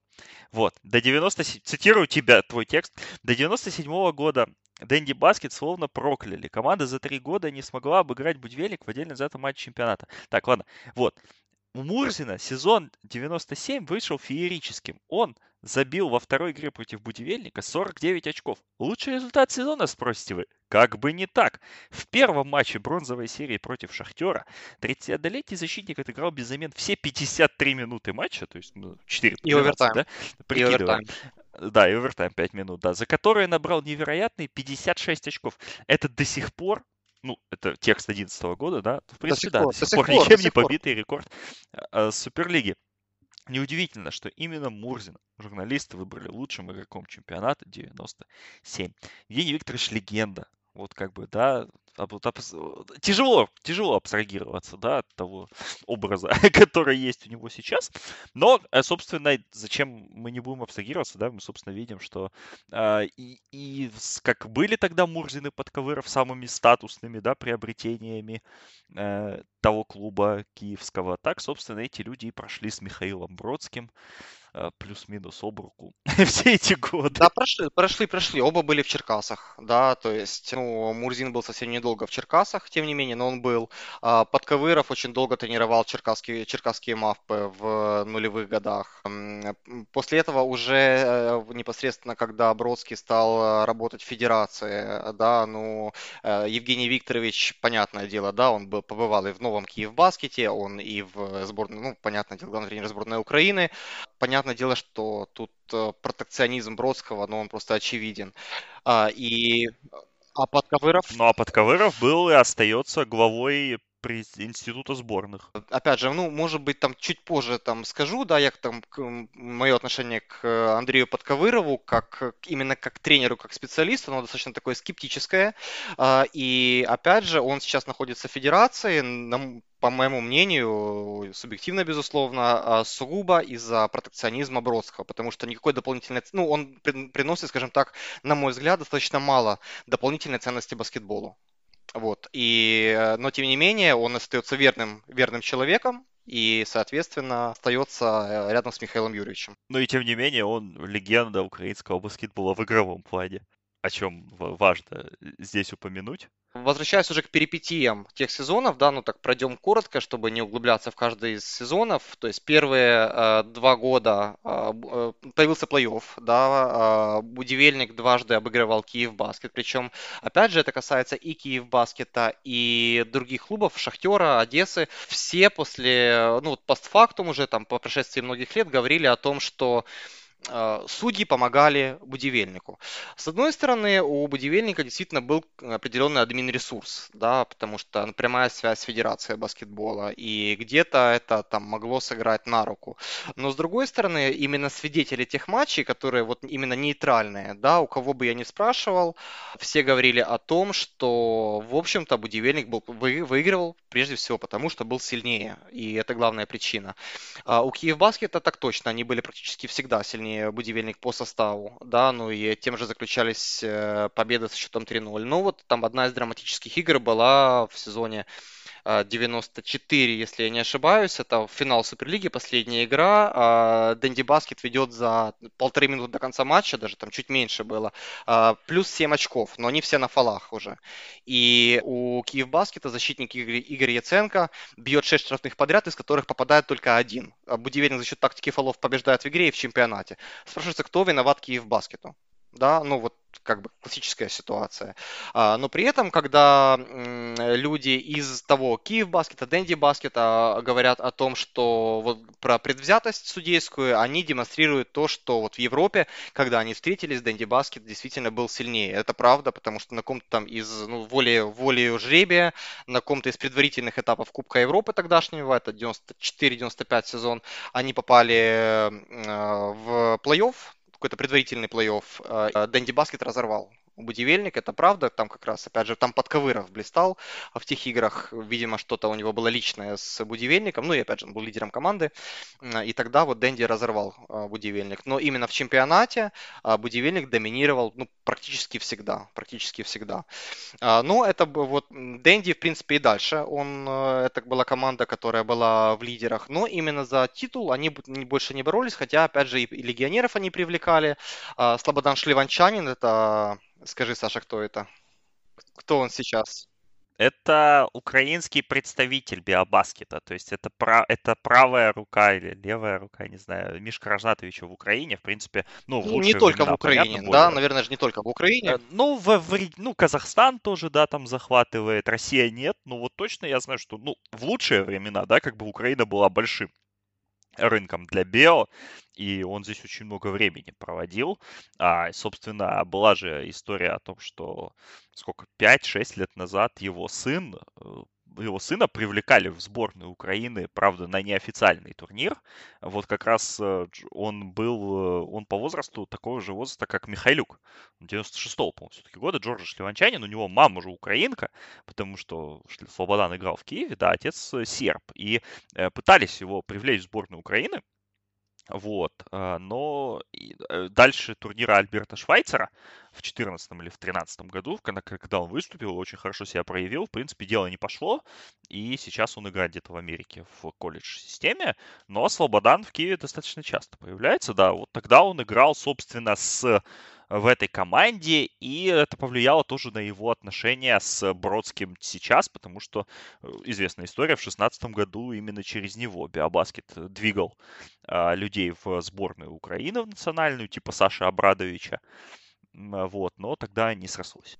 Да, и не только, да, то есть э, если э, по игрокам, то есть Дмитрий Кораблев играл тогда а, в Дэнди Баскете, который потом провел длинную карьеру в Кривом Роге. Ярослав Зубрицкий, опять же, это действующий, поправь меня, если я не прав, э, действующий глава Львовской Федерации баскетбола, Львовской областной Федерации баскетбола если я не ошибаюсь. Да, наверное, да, наверное, да. Ну, э, человек, который постоянно присутствует на президиумах ФБУ сейчас, да, то есть... Член он, президиума, да, да. Да, то есть это, опять же, человек из того Дэнди Баскета. А, как ни странно, Станислав Медведенко, да, главный оппонент Михаила Бродского, это, в принципе, победитель Кубка Волкова тех времен, он первым его профессиональным клубом как раз был Дэнди Баскет, но у Медведенко как раз-то с Дэнди-то, в общем-то, и не сложилось, потому что э, он тогда просто в силу своего возраста не мог э, выигрывать конкуренцию у чуть больше, более старших ребят. Э, потом его отдали в будивельник, да, просто чтобы парню не портить карьеру, чтобы парень рос непосредственно. Ну а в будивельнике Медведенко стал уже доминировать там и над всеми поголовно в чемпионате Украины, пока аж не уехал в Литву. Ну, много через Дэнди Баскет прошло игроков, и, в принципе, ну, тот клуб, опять же, он э, соответствовал стандартам времени, да, то есть, повторюсь, что это был современный клуб по состоянию вот на середину 90-х годов, за который хотелось болеть, за который уж точно не было стыдно. Пусть в Еврокубках Дэнди Баскет выступал не так хорошо, как, впрочем, и другие, другие украинские команды. В 95 году появился Шахтер. Шахтер появился Шахтер как претендент на трон. А, Пустогаров как раз тогда уехал а, из Шахтера в Египет, да, о чем мы уже сказали. Швеченко пригласил на позицию главного тренера Арманса, а, Арманса Краулинша. Да, это на тот момент один из э, ведущих тренеров Латвии, если не ведущий тренер Латвии. Это на тот момент главный тренер латвийской команды Броцени, которая постоянно тогда год за годом выигрывала чемпионат Латвии. Соответственно, но это, это про родитель Бродсони, это же, по-моему, про родитель э, или Вефа. А, не уверен я. Вот мне, мне, мне ну, АСК Рига точно это была АСК, команда. Да, да, это АСК Рига, да, точно, это АСК Рига, но это, ну, по поводу Вефа я не уверен. То есть надо проверить эту информацию. Ну, это, в общем, это, грант. Это, грант, это, грант, это грант, который год за годом выигрывал титулы. И, опять же, Краулинш приехал не один, он привез с собой Игоря Бондаренко. Игорь Бондаренко на тот момент... Андрея Бондаренко. Э, Андрея Бондаренко, да, совершенно верно. На тот момент один из лидеров сборной Латвии, уроженец Мариуполя, то есть, ну, практически домой вернулся Бондаренко. Опять же, к тенденции возвращения своих на родину. Тогда же э, приехал второе важное приобретение, да, важнейшее, главное приобретение. Это Александр Акунский, который приехал, который не смог трудоустроиться в Греции на тот момент, в Перистере, и приехал в Донецкий Шахтер на очень большие деньги. Тогда писали 10 тысяч долларов он получал. То есть, ну, так, чтобы понимать, 10 тысяч долларов в 95 году, ну, это можно было ну, где-то двухкомнатную квартиру в Киеве купить. То есть вот эта вот месячная зарплата Акунского на тот момент была, но надо отдать должное, что Акунский как раз полностью оправдал эти деньги, полностью их окупил. А Шахтер тогда чемпионом не стал, но не стал он а, из-за такой мутки в регламенте, да, вот прямо скажем мутки. А, Шахтер в, том сезоне сыграл 4 матча с Будивельником по регламенту, а, из которых 2 проиграл, 2 выиграл. А, Будивельник, кроме матча с Шахтером, не проигрывал в принципе больше никому за весь сезон. Но плей-офф чемпионата не состоялся, потому что по регламенту, если между первой и второй командой разница побед-поражений составляет больше, чем, э, больше, чем 3, Э, то, соответственно, э, плей-офф не проводится, и команда занимает первое место, э, она становится автоматически чемпионом. В решающем матче, который ну, был матчем регулярного чемпионата, но который де-факто стал решающим, Будивельник обыграл Киев Баскет. То есть Киев Баскет снова не смог насолить своему такому сопернику по дерби для того, чтобы отобрать потенциально отобрать титул. А, ну, собственно говоря, на том, вот после этого случилось падение первого гранда, это был именно Донецкий Шахтер. Ну, опять же, потом, наверное, уже к этому всему вернемся, да, к, к падению украинского баскетбола. Давай еще упомянем в части про Шахтер, что мы немножко мы сказали про Андрея Бондаренко, не упомянули Карлиса Мужникса, еще одну знаковую фигуру, одного из лидеров сборной Латвии, который вот как раз в Украине поиграет и потом несколько раз в Украину вернется как тренер, потому что он будет тренировать Кривбас, ну, так себе, прямо скажем, хотя, в принципе, с относительно ресурсом это будет неплохо. Ну, по Кривбасу его, бы, его, по Кривбасу его, бы, его мы не запомнили, скорее всего. Точнее, запомнили бы, да, но вряд ли бы хоть где-то бы упоминали бы, вот если говорить по-честному. Да, но после Кривбаса, после Кривбаса Мужникс поедет тренировать э, Химик, с которым, собственно, в 2015 году станет э, чемпионом. Украины приведет Химик к историческому чемпионству, причем к чемпионству а, с 36 победами в 36 матчах. И, собственно, вот в последнем сезоне он тренировал Прометей из Каменского не совсем успешно, но тренировал. То есть для Мужникса это не совсем чужая страна, и тогда вот как раз еще в 90-х это все закладывалось. На следующий сезон, опять же, уже э, лидером, вот таким э, командой номер два уже явно стала одесская команда Бипа Мода, о которой мы говорили. То есть тут, опять же, лидером команды был Александр Акунский, да, э, э соответственно, они пригласили тогда Томаса МакГи, это был первый доминирующий американец в Украине, который вот провел весь сезон, и тогда они э, вышли в финал, это был уже плей-офф с Будивельником, проиграли 3-2, и у Будивельника зарешал все вопросы Леонид Яйло тогда. А первый матч он пропустил, который Одесса выиграла, пропустил якобы из-за того, что э, вовремя не выплатили зарплату игрокам, да, Яйло бойкотировал первую игру якобы, да, как писала пресса тогда, а, но после этого вышел и, ну, просто уничтожил, уничтожил Одессу, э, после чего, собственно говоря, он на следующий год в Одессу как раз-то и уехал. А, и на конец сезоне уже 97-98 а, это э, получилось так, что Одесса впервые смогла свергнуть Будивельник. Тогда Одесса пригласила нового тренера Юрия Селихова а, который заменил Виталия Лебединцева, который, собственно, собирал ту команду. Надо отдать должное, что команду, вот чемпионскую команду Одессы во многом собирал именно Виталий Александрович Лебединцев. А, и а, на второй свой сезон Селихов а, смог уже привести Одессу к титулу. Правда, для этого потребовалось, чтобы упал и второй грант. Второй грант это уже был Будивельник, у которого появились проблемы с деньгами. Опять же, почему, ну, скажем, чуть позже.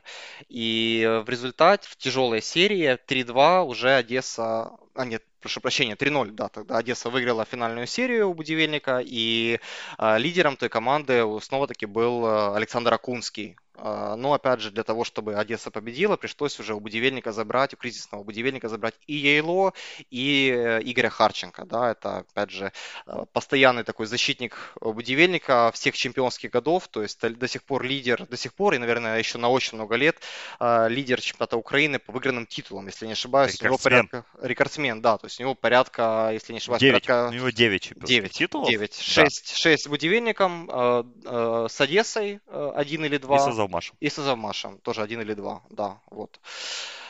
Ну, давай еще тоже тут оговоримся, что Юрий Селихов, имя-то понятно, да, но это очень именитый был специалист из России, который, ну, понятное дело, что в советские времена много времени работал в ЦСКА, много времени работал с Александром Гомельским э, под его руководством в московском ЦСКА, будучи ассистентом, и в сборной Советского Союза он был в той самой э, ассистентом, то есть в знаменитых, да, которые... И, собственно, вот так вот он добрался до, до Украины, потому что до этого он тренировал Автодор, он тренировал мужскую сборную России в 93 году. То есть это было очень сильное такое назначение э, тогда. И, собственно, привлекли человека из России, если так вот уже говорить, то есть не своими специалистами обходились. Ну, то есть, опять же, даже тогда, для того, чтобы, для того, чтобы побеждать в чемпионате, нужно было привлекать сильных тренеров. То есть это, опять же, касается и Донецка с Краулиншем, и э, Селихов, э, да, у Будивельника тогда был, у Будивельника тогда был тренером э, Геннадий Защук, конечно же, да, потому что Зураб Хромаев тогда уже переключился на сборную Украины полностью. Собственно говоря, у Дэнди Баскета тренером был вот Андрей Подковыров. И, ну, в общем-то, вот тогда же, 98 год, это начало, ну, даже не начало конца, это уже, наверное, как раз финал непосредственно первого такого возрождения украинского баскетбола. То есть параллельно надо сказать, что сборная Украины тогда в 97 году еще выступила удачно. Я не уверен, что это были именно плоды а, подъема чемпионата Украины, а, а, но, тем не менее, опять же, команда уверенно прошла групповой турнир и впервые попала на чемпионат Европы по баскетболу. Причем пресса тогда была просто восторжена игрой сборной сборной. Действительно, бы команду комплектовали все эти четыре гранда непосредственно, да, и не только они, там и ребята из Николаева тоже подъезжали регулярно. А, и ресурсы тогда у сборной наконец-то впервые появились. Тогда на майках сборной Украины титульным спонсором был телеканал 1 плюс 1, секундочку. Сборная тогда в 97 году провалилась на чемпионате Европы, ну, как сочли, по крайней мере, да, это провалом. А, и, ну, собственно говоря, на том большой баскетбол в таком в масштабном виде в Украине стал, стал заканчиваться. То есть, что произошло? Ну, то есть, это, конечно же, с одной, пер, первой ласточкой, да, вот стал Донецкий Шахтер, то есть это убийство, э, убийство Александра Швеченко, президента клуба. А, на тот момент, к 1995 году, он поднялся до позиции как раз президента компании Итера, о которой мы говорили уже ранее, и буквально... В 96-м или в 96-м, да, и правильно, 96 год, да, и если я не ошибаюсь, это был февраль месяц э, э, непосредственно, то есть еще за несколько месяцев до конца чемпионата в Киеве, на Подоле, э, его встретили непосредственно ребята недалеко возле входа в офис Итера как раз, его встретили ну, давай, давай я тут озвучу то, что газета «Зеркало недели» тогда писала, очень именитое издание. Вот.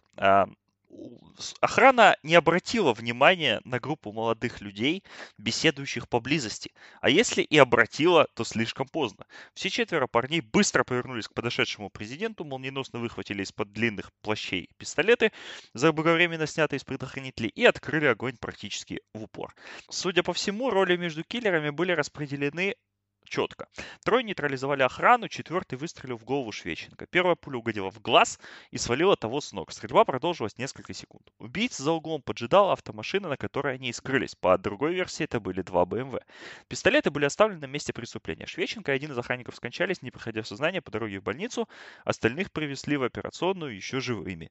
Вскоре к залитому кровью входу Itera Energy прибыла милицейская бригада во главе с начальником главного управления с организованной преступностью МВД Украины введенный для розыска преступников милицейский план «Сирена» результатов не принес. 28 марта 1996 года раннее утро было к тому времени. И к тому времени Александр Шведченко был президентом вот этой Itera всего 3-4 недели. Соответственно, связывать это с политической деятельностью, ну, вернее, с экономической деятельностью не стали, но, как тогда писала, опять же, газета «Зеркало недели», это, как там было написано, статья называлась «28 выстрелов по газовому рынку Украины». Статья, в которой описывались вот эти все детали, версиями были... Что я, я пропустил даже такой заголовок, честно говоря, не помню его, по крайней мере, но звучит неплохо. А версии были либо Днепровский след, потому как Швеченко был уроженцем Донецка, а между Донецком и Днепром всегда исторически было вот такое натяжение да, в, в украинском бизнесе, и либо перераспределение в самих донецких Э, сферах, потому что Швеченко убили через год после Алика Грека, Ахати, Ахати, Александра Брагина, да, бывшего президента Донецкого Шахтера, его взорвали на стадионе Шахтера, знаменитейшая история, а, в 95-м году, прямо во время матча, по-моему, Симферопольской Таврии, что ли. Вот, прямо во время игры был взрыв, но, но взрыв был очень точечный, то есть убили только его там и охранника. А, вот, и, собственно, это вот донбасские круги, перераспределяли между собой. Или это была борьба с непрянами, но, в общем, так или иначе было вот такое событие и, собственно, прощание со Швеченко, которое состоялось в Донецком дворце спорта «Дружба», оно было очень таким знаковым и показательным. Показательным тем, что, во-первых, э, баскетболисты несли гроб, да, но даже не это показательно. Показательно то, что хоронили прежде всего не бизнесмена, а прежде хоронили прежде всего президента баскетбольного клуба «Шахтер». То есть, что отличало Швеченко, э, да, и этим он предвосхитил очень многих э, будущих олигархов, которые зайдут в украинский спорт, да и не только в украинский, в том, что Швеченко первый себя позиционировал прежде всего со спортом, а там какие-то бизнес-истории, истории, это было уже там второе-третье. А, был ли он на самом непосредственно так вовлечен? Ну, скорее да, чем нет. Да, вот мы сейчас из 2020 года можем говорить. А, но тогда, на самом деле, вот что меня тогда поразило, что журналист спортивной газеты Юрий Выставкин писал даже, что было бы здорово а, переименовать э, Донецкий дворец спорта, главный дворец спорта Донецка, а переименовать его в дворец спорта имени Александра Швеченко. То есть вот даже так вот а, описали. И кто знает, да, просили ли об этом Выставкина написать, либо это его личная инициатива. А, ну вот а, так это все сопровождалось. А, что касается Донецка, да, что касается клуба, то сезон они тогда вот закончили, за, заняли в итоге второе место заслуженное, хотя могли претендовать на первое, как уже говорилось ранее. И а, следующий год э, они все еще провели в статусе гранда, а, где-то ну, ну состав позволял, ресурсы позволяли так или иначе, но после этого уже у них началось падение, и они уже в топ-4 даже ни разу не оказывались. Хотя игроки у них были периодически неплохие, и спонсоры были влиятельные, в частности, вот в конце 90-х президентом баскетбольного клуба «Шахтер» был Борис Колесников, да, который в будущем станет вице-президентом футбольного «Шахтера», ну и, в принципе, там, один из ближайших соратников Рената Ахметова, да, как известно. Нынешний, кстати говоря, да, и Виктора и, Януковича. и Виктора, да, Виктора Федоровича, конечно же. Ну и нынешний президент, владелец хоккейного клуба Донбасс. То есть Колесников во всех трех видах спорта успел поучаствовать в главных ролях, так сказать. Э, на этом, собственно говоря, Донецк, э, Шахтер, Донецкий Шахтер, вот его такая вот история как клуба Гранда закончилась. А следующим упал у нас, э, упала одесская команда. Следующая упала Бипа Мода. Да, давай тогда здесь остановимся. Да, она тоже по тем же причинам, собственно, а, сложилась. Тут очень, очень, очень тоже такая печальная история а, на самом-то деле, потому что Аркадия Табачника убили в день, э, когда сборная Украины по баскетболу должна была играть матч отборочный а, на Евробаскет э, против сборной Англии. И вот в этот день, да, соответственно, тоже, тоже процитирую сводку Э, которая тогда была. Вот. Аркадий Табачник вместе с своим телохранителем вышел на очередную утреннюю пробежку, когда 51-летний бизнесмен добежал до Тещиного моста. Тещин мост – это самый длинный пешеходный мост в Одессе. Его самый знаковый, ожидал, я бы даже сказал, наверное, еще. Ожидал киллер с АК-74. В Табачника, по разным сведениям, было выпущено от 10 до 15 пуль, три из которых пришлись в голову. Телохранитель также погиб на месте от полученных ранений. Но с Табачником была интересная история, которую я не упомянул упомянул вот в части, когда мы рассказывали вообще, кто он такой, потому что за полгода до того, как его, собственно, убили, э, его партнер, Борис Машкович, ну якобы, да, заказывал этим летом похищение на табачника с целью выкупа 6 миллионов долларов. Э, с целью вымогательства, да, ну что, чтобы за него заплатили выкуп. У них были очень сложные, как мы можем теперь понять, отношения и очень высокие, э, судя по всему.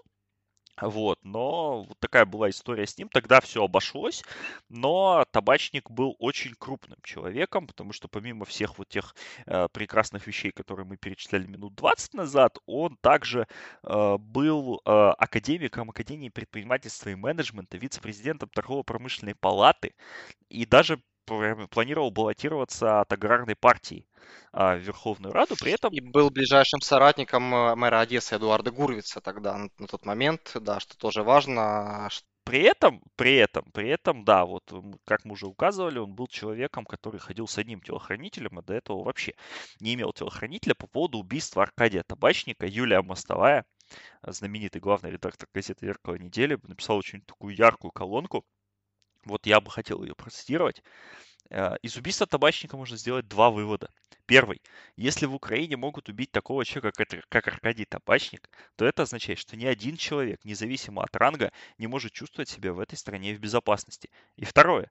Если человек, имеющий такие знакомства и такие фотографии на служебном столе, а у него на служебном столе была фотография Леонида Кучмы э, лично с ним, как бы, да, причем в, без пиджаков, без галстуков, как говорится, а, получил 12 пуль, это означает, что нынешняя власть не способна обеспечить безопасность никого из тех, кто работает на ее интерес интересы.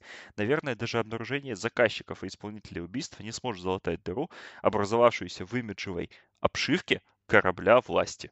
Это 97 год.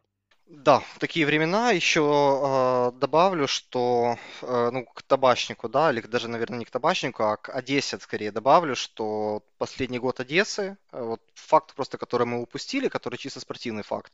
Там Александр Акунский играл и за Шахтер, и, и за Бипомоду, да, и как раз вот как он попал в Бипомоду, он тогда просто не смог, не успел трудоустроиться в НБА. То есть мы все знаем, что в 96 году у нас Виталий Потапенко был задрафтован э, клубом Кливленд, ну, был задрафтован Кливлендом э, в НБА по 12 номером на один пик выше Коби Брайанта.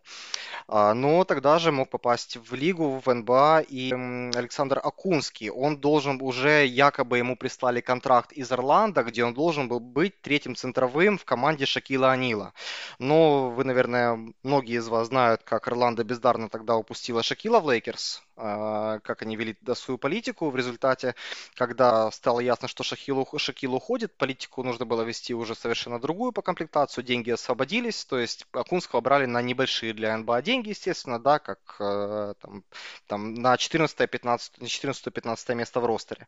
И Окунский в результате уже где-то впопыхах пытался устроиться в Европе, то есть в ЦСКА у него что-то там не сложилось, э, какие-то истории были с Грецией, тоже что-то не получилось. И в результате, опять же, всплыл тогда табачник и предложил хорошие условия, и Акунский оказался в Одессе. А, я просто так все к тому, да, что а, тогда среди украинских игроков и среди украинских клубов, то есть действительно играли такие вот мощные, мощные лица, да, мощные люди. И поэтому Акунский был тогда, ну, просто топ-топом. Топ-топом, ну, наравне, наверное, с Мурзиным и с Яйло, вот, которых мы уже, которых мы уже говорили. Вот, это вот э, Одесса, это второй гранд. До этого, да, что касается Одессы, после того, как стала табачника, а, формально статус гранда она не потеряла, ну, с точки зрения именно спортивных своих посягательств. Потому что Одесса стала чемпионом 98 года э, уже после смерти табачника первый раз, да, но это команда табачника именно была. 99 год они снова становятся чемпионом, в 2000 БК Киев, 2001-2002 Одесса снова чемпион. Но ресурсно, ресурсно, вот последующие, команд, последующие одесские команды, они были уже несопоставимы вот именно командой с клубом, который собирал табачник. Это вот если мы говорим об Одессе. Давай, давай, заканчивая уже тему табачника, я все время пытаюсь вот эту мысль еще как-то втеснить, потому что табачник, э, ну, понятно, и по еврейской линии, и по бизнес-линии, в общем, это был, ну, если верить документам тех времен, то это как раз был человек, который подсадил на баскетбол и Михаила Бродского, и Вадима Рабиновича, которого, которого мы сейчас э, тоже коснемся, очень известного и одиозного человека. И, собственно, табачник, как указывается тогда, вот использовал свои э, баскетбольные отношения, э, как вот написано в статье «Зеркальном деле», для тесных и многогранных в дальнейшем отношений с президентом Федерации баскетбола Владимиром Горбулиным, как мы уже выяснили, третьим человеком в стране. Соответственно, вот видишь, тогда уже, да, баскетбол становился даже инструментом влияния. Получается, ну, я думаю, на, в первую очередь нас интересует здесь, конечно, то, что он заинтересовал Бродского и Рабиновича, на которых мы сейчас, наверное, и остановимся. Ну, я не уверен по поводу Бродского, опять же, насколько эта информация может быть правдива, да, потому что, ну, Бродский, собственно говоря, ну, они примерно в одно время стартовали с э, табачником, причем, ну, опять же, там, следуя словам Бродского, следуя хронологии, то не исключено даже, что Бродский был даже чуть-чуть раньше. Причем на Бродского мог повлиять, ну, и тут скорее, наверное, стоит идти, стоит вести речь о каком-то таком комплексе людей или, или там симбиозе людей, да, которые повлияли так или иначе матч Набродского. И если мы говорим уже о табачнике, да, то там надо сказать и о Суркисах, которые там, там с Динамо Киев были, в Динамо Киев были влюблены, начиная там с Суркиса старшего, и с которыми Бродский так или иначе очень плотно пересекался, начиная с 80-х э, годов. Поэтому тут такой симбиоз. И по поводу табачника я еще, ну, опять же, ты сказал по поводу Машковича, да, о том, что якобы он был заказчиком похищения, но опять же, там, там просто справед... для уточнения ради, да, я то, что я читал, это то, что касалось, действительно, его похищали, он был без охранника табачника в Киеве, это произошло. И да, табачник каким-то чудным способом сбежал, что это было за похищение, да, с которого можно сбежать. Э, и опять же, якобы после этого нашли человека, который заказчиком был, и это был какой-то киевский, э, киевский бандит какой-то, опять же, да, которого якобы нашли и даже арестовали. То есть вот э, по табачнику вот такая, параллельно вот такая вот уже э, ситуация с расследованием. А я еще по будивельнику хотел бы сказать, то есть перед, э, перед, перед, перед, перед Который Бродским, плавно перед, перед... разваливался. А, да, он, он разваливал, ну не то чтобы плавно, да, то есть будивельник в конце, вот в этот период расцвета его финансировала компания Хорда, финансировала его компания Игоря Диденко. И здесь тоже все произошло достаточно быстро. В чем было дело? А, дело в том, что ну, тут вмешались чисто бизнес-история вмешалась здесь. На рынок, на цементный рынок Украины заходил французский гигант, компания Lafarge, которая возжелала купить, купить компанию Хорда. Когда компания Хорда продаваться не захотела, это, опять же, там Диденко был одним из, он был совладельцем этого бизнеса. Э, когда она продаваться не захотела, подключился админ-ресурс на самом верху, да, и опять же, самый верх, это, как писала тогдашняя пресса, это президент Франции Жак Ширак и президент Украины Леонид Кучма, Леонид Данилович Кучма. И тогда они, собственно говоря, вот э, решили вопрос в пользу французской стороны. Э, собственники компании Хорда, в общем-то, остались не у дел. Ну и сама, сама компания, в общем-то, э, по сути, прекратила свое свое существование.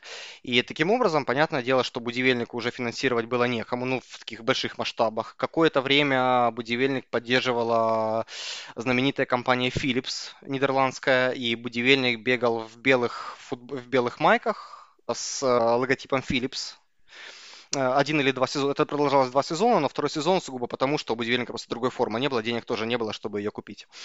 А, и после этого, да, будивельник тоже закончился как грант, и все нулевые годы, вплоть до 2009 будивельник проведет как команда, которая иногда борется за попадание в плей-офф. Ни больше, ни меньше. То есть это вот то, что касается будивельника. Ну и четвертая команда, это непосредственно Дэнди Баскет, Михаила Бродского, скажу, что вот эта вся идея с УБА, которую мы вот э, проговорили в первой части выпуска, а, она была ну, немножко похерена, скажем так, уже к концу 90-х. То есть уже вернулись, уже убрали вот эти четверти по 12 минут, уже вернулись половины э, матчей. Матчи, опять же, стали проходить снова в Меридиане, реже во Дворце спорта. И Бродский со, со страниц своей же газеты, газеты «Команда», постоянно критиковал. И того же Горбулина критиковал, да, и, в принципе, саму федерацию, утверждая, что мы как, э, мы как вот предприниматели, мы как инвесторы, я, Швеченко, Табачник, мы эту борьбу проиграли проиграли. Проиграли чиновникам из Федерации. То есть они тогда хотели поставить Владимира Рыжова, который э, ну, скажем о нем, Саня, наверное, да, сегодня еще Рыжова, да? Да, скажем, конечно. Ну, да, давай, давай процитирую Михаила Юрьевича. Тогда вот очень позорная была знаменитая история, ну, печально знаменитая, то, что проиграли сборной Дании э, в Украина проиграла, сборная Украины проиграла в Дании, да. Да, сборная в Украине проиграла, да, сборной Дании на своем поле причем. Причем команда там была абсолютно не готова к, к игре с датчанами, потому что не было никаких э, видеопленок. И, собственно, вышли играть вслепую, недооценили. Опять же, игроки на разных стадиях подготовки. Ну, и, в общем, после этого поражения, а, которое, опять же, случилось уже после Евробаскета 97, да, ну, первого Евробаскета исторического, на котором все же провалили. Там проиграли все, э, групповой раунд провалили в дрова, потом выиграли два матча утешительного турнира, но, в принципе, команда э, не показала вообще там и десятой части своего потенциала, и вот Михаил Юрьевич классическая манера, а, критиковал руководство федерации, вот он говорил, что в сборной нет Мурзина, не работает и сама команда, иначе... В сборной нет Мурзина, это боль сквозь века. Иначе не работает и сама команда, иначе чем объяснить беззубую игру с испанцами, с израильтянами, а позорное поражение от Дании? Я думаю, что в таких случаях должны быть сделаны орг-выводы. Сейчас, внимание, даже если с тренером сборной подписан контракт на два года. Потрясающе. Это же позор для страны, сказал Бродский. После этого он снял с себя обязанности вице-президента ФБУ, цитата, до тех пор, пока федерацией руководит господин Гарбулин. Последний, по словам бизнесмена, был виноват, в частности, в том, в том что не оказывал поддержку будивельнику, который оказался на грани выживания. Да, то есть на самом деле тогда уже, когда нужно было оказывать поддержку будивельнику, тогда уже и Киев Баскету можно было оказывать легкую поддержку, потому что начались первые задержки по зарплате. То есть до этого Киев Баскет был в этом плане просто образцовым клубом, где все было ну прям четенько, четенько, четенько, да, и с выплатами зарплаты, а, и с организацией труда. То есть, опять же, ну, как мы уже говорили э, там ранее, это был современный, современный хороший продукт для украинского спорта целиком. Ну, опять же, сезон 97-98 стал для Дэнди Баскета последним а, в чемпионате Украины. Ну, по крайней мере, в той итерации Дэнди Баскета. Ну, Саш, наверное, ты расскажи, да, что произошло. Ну, а как он закончился? Самым естественным образом. Но там Михаил Юрьевич, да, попал в очень неприятную историю, потому что его а, влияние вообще на украинскую политику, наверное, да, если так можно сказать, оно начинало расти абсолютно а, непропорционально тому, что, что он имел, и Бродский стал очень важным, очень, очень важной фигурой. Но вот 11 марта все общественно-политические издания газеты холдингов «Киевские ведомости» вышли с большой новостью. Задержан Михаил Бродский. Бизнесмена отправили в СИЗО, а в это время СПИ, называвшие задержание политической расправы и посягательством на свободу слова, день ото дня устами публичных людей оказывали поддержку своему боссу. За Бродского вступали и политики, Виктор Пензенек, Александр Турчинов, это очень серьезные люди, и спортсмены Александр Волков, Сергей Болтача, которому ремонты Бродский еще делал в 80-х, а, и даже баскетбол баскетбольные оппоненты. Спустя месяц шум стих, и Бродский уже в качестве избранного народного депутата вышел на свободу. Тем временем концерт Дэнди был обанкрочен и в новых условиях содержать баскетбольный клуб уже не мог. Парадокс. На протяжении нескольких лет газета команда очень много времени уделяла Дэнди баскету, но о ликвидации клуба не написала ни слова. Лишь перед стартом следующего сезона, как бы между строк, главный тренер Будивельника Геннадий Защук в рядовом интервью отметил, что в новом сезоне Киев в Суперлиге представят лишь Будивельник и ЦСКА Рика. При этом было давно известно, что лидеры покинули клуб. Главный тренер Андрей Подковыров, забрав с собой Ярослава Зубрицкого и Дмитрия Кораблева, перешел в ЦСКА. Евгений Мурзин уехал в Словакию, Виктор Савченко в Россию, Дмитрий Бранцев в Израиле, Дмитрий Базилевский к тому времени уже полгода выступал в «Спартаке» Санкт-Петербурга. Страна, как указывается, потеряла клуб, который хоть и не выиграл ни одного титула, с наилучшей стороны олицетворял весь украинский баскетбол 90-х поводу Бродского, что конкретно произошло, да, то есть э, после того, как он отправился в СИЗО, да, а потом триумфально вышел в статусе народного депутата Украины, а, концерт Дэнди был обанкрочен, да, вот как ты процитировал, а концерн Дэнди это было множество учреждений, и во главе, ну, наверное, к 98 году это был банк Дэнди, а, банк, которому было и доверие, да, но благодаря, опять же, работе медиа, а, ну, где было непосредственно множество вкладчиков.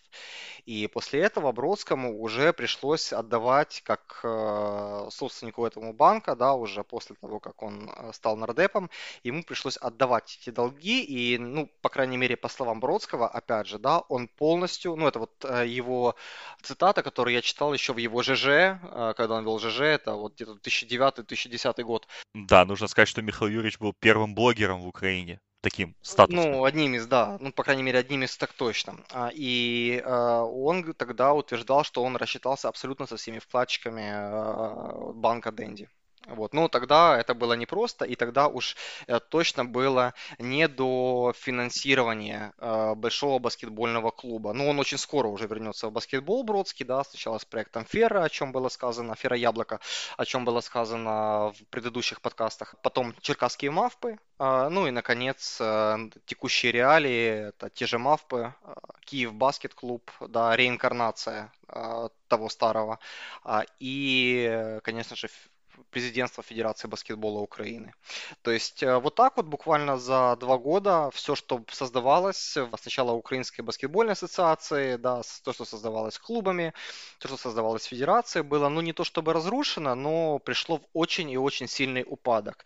И, наверное, по скриптумам к этой эпохе это появление баскетбольного клуба ЦСКА Рика. Точнее, как появление. Это был все тот же киевский ЦСКА, который, а, в который пришел новый владелец, да, который сразу же с разбегу решил стать чемпионом и, в принципе, имел на это полное, а, имел к этому все возможности, поскольку ресурс на баскетбол очень сильно упал, и ЦСКА Рика, который по своему составу вряд ли он мог бы бороться ни с Донецким Шахтером, ни с, ни с, ну, ни с э, Бипомодой, ни с Киев Баскетом лучших времен.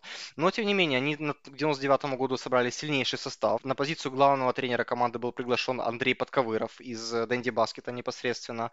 И они просто там с разбегу легко, без проблем выиграли регулярный чемпионат, а, после чего попали в финал. И в тренерской дуэли Андрей Подковыров проиграл Виталию Лебединцеву из Одессы. Они проиграли 3-2.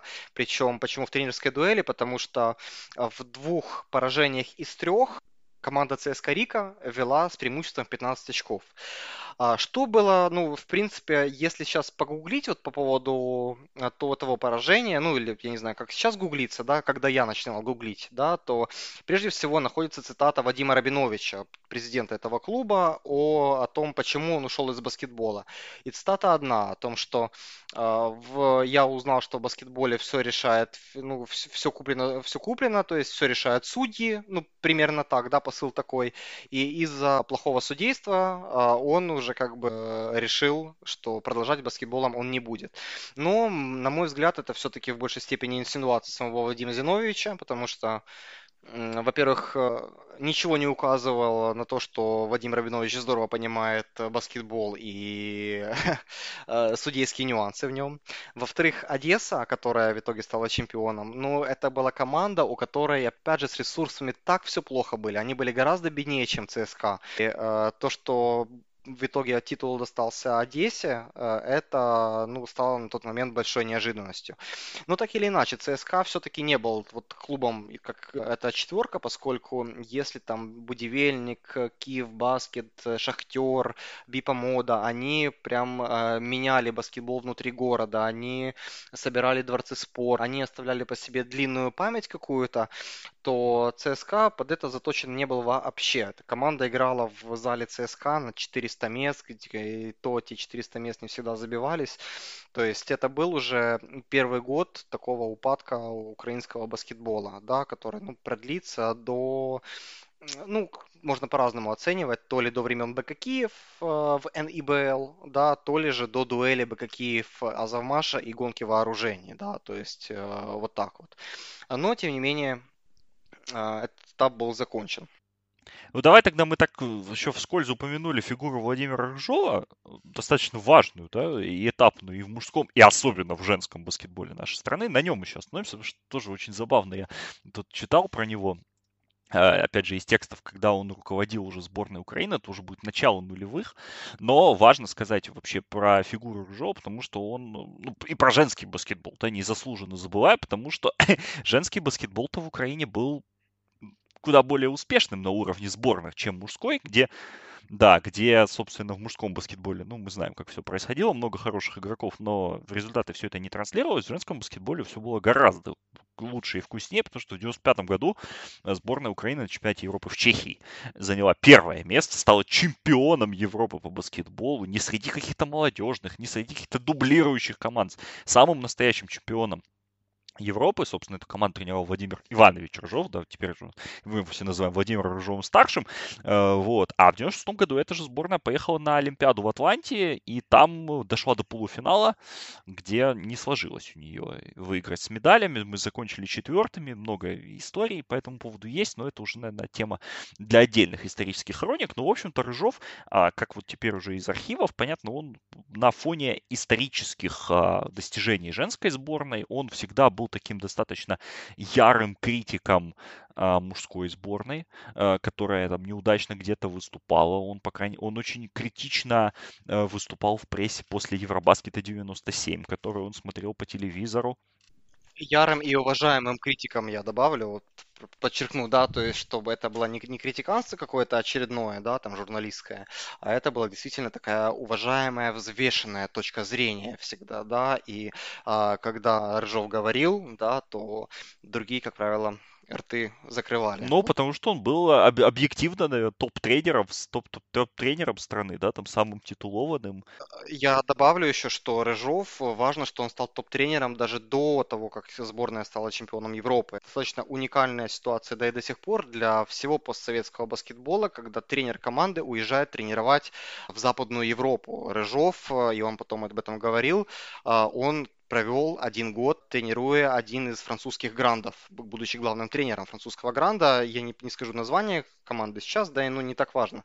Важно то, что потом Рыжов говорил, что как раз эта победа на, Ев... на чемпионате Европы 95 года, она была добыта во многом потому, что он стал гораздо глубже понимать э, баскетбол благодаря французскому опыту. Вот так вот. Ну и он хотел, он был уважаемым критиком, да, но и у него не, его не покидали амбиции тренировать, собственно, мужскую национальную команду.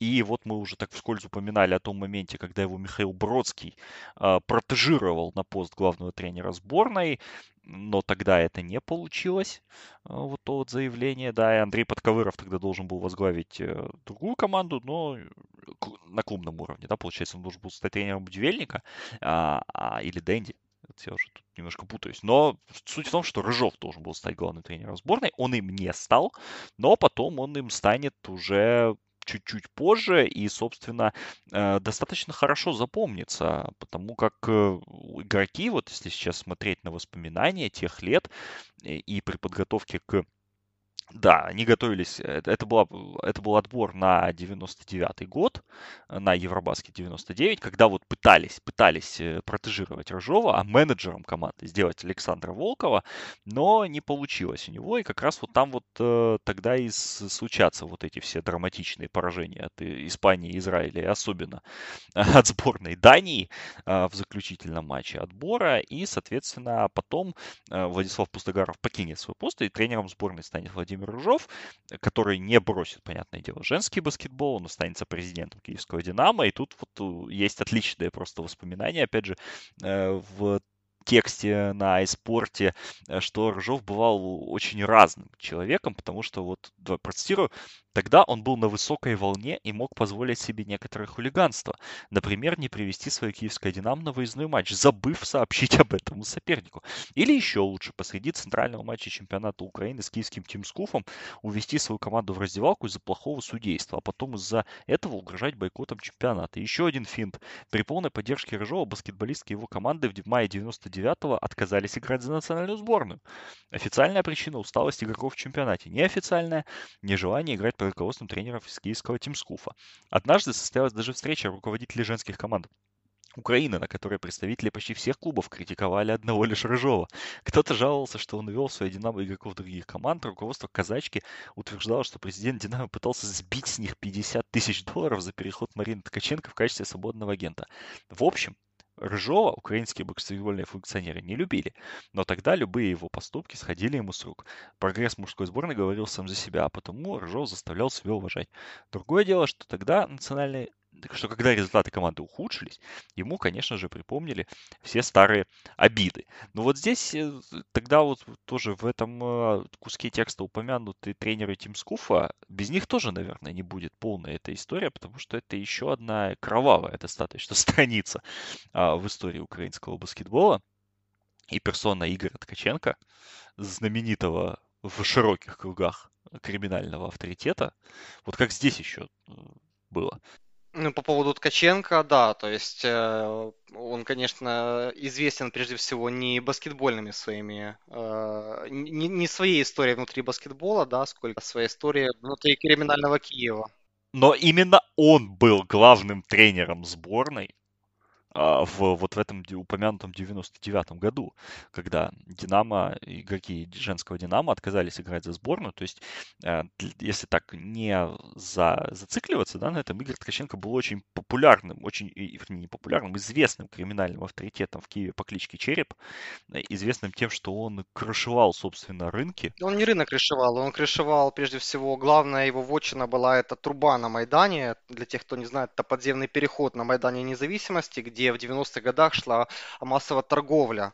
А, и опять же, вот в 90-е годы э, банда Черепа считалась одной из самых борзых, самых агрессивных, самых дерзких, так сказать. И э, труба это вот место, которое вот прям Череп держал. Это прям, ну, очень солидно было по бандитским меркам. Но не только труба, конечно, да, то есть там говорили и о рынке на проспекте Дружбы Народов, где продавали там разную радиотехнику. Опять же, там э, торговцы платили дань именно Черепу, да, да, ну, а если ты дань не платишь, да, то, соответственно, а, могли быть крупные, очень крупные неприятности у тебя на тот момент. Но при этом, но при этом всем а, Игорь Ткаченко, при том, что он был супер-супер криминальным авторитетом, одним из ведущих вообще а в Киеве, при этом он был тренером киевского Тимскуфа, который, собственно... Он был мужем Марины э, тогда... Ткаченко, давай начнем с этого. Да, он был, да, он был мужем Марины Ткаченко, наверное, самой легендарной украинской баскетболистки всех времен, лидера, соответственно, сборной, которая выиграла в 95 году а, Евробаскет. И в 96 году была на Олимпиаде, и вот они вместе создали клуб, и, собственно, путем э, некоторых... Через время именно Ткаченко стал главным тренером женской сборной Украины. То есть вот соотнести, да, вот эту ситуацию, что криминальный авторитет попутно является главным тренером женской сборной, это, конечно, сильно. Я вот здесь я когда и в детстве, я помню, читал эти все сводки, потому что я-то вырос в Запорожье, у нас казачка была еще одним, э, так сказать, э, третьей силой, ну не третьей, она была первой силой, да, номинально а, в женском чемпионате, а вот Тимскуф и Динамо там постоянно пытались казачку скинуть с помоста. Я помню, еще в детстве меня эти истории шокировали. И, собственно, Игорь Ткаченко, наверное, закончил историю того, что вот расстреливали баскетбольных функционеров украинских, потому что его расстреляли 8 декабря 2001 года в возрасте 37 лет прямо на улице в Дарницком районе Киева. Вышел на улицу, при, подъехала машина копейка, если, если я помню, если не ошибаюсь, в тех сводках. Да. Жигули с херсонскими а, номерами. Ну, копейка, не копейка, да, не факт, не, не, не факт, что копейка, да, то есть э, Жигули. Подъехали, да, откуда вылезли несколько дул, э, э, непосредственно Ткаченко тогда расстреляли. Вот. Так... Да, ну это была, наверное, последняя такая крупная смерть насильственным путем Сейчас, к счастью, да. баскетболе. Но а, об этом, мы, наверное, наш рассказ не будет полным, если вот это все не вспомнить, да, но потом уже...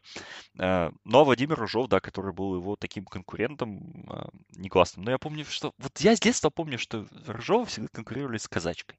Вот это вот было их такое большое rivalry, да, потому что, потому что в Запорожье были ресурсы, очень крупный завод, э, поддерживал, была очень сильная команда, ну, Динамо тоже было очень уважаемым франчайзом.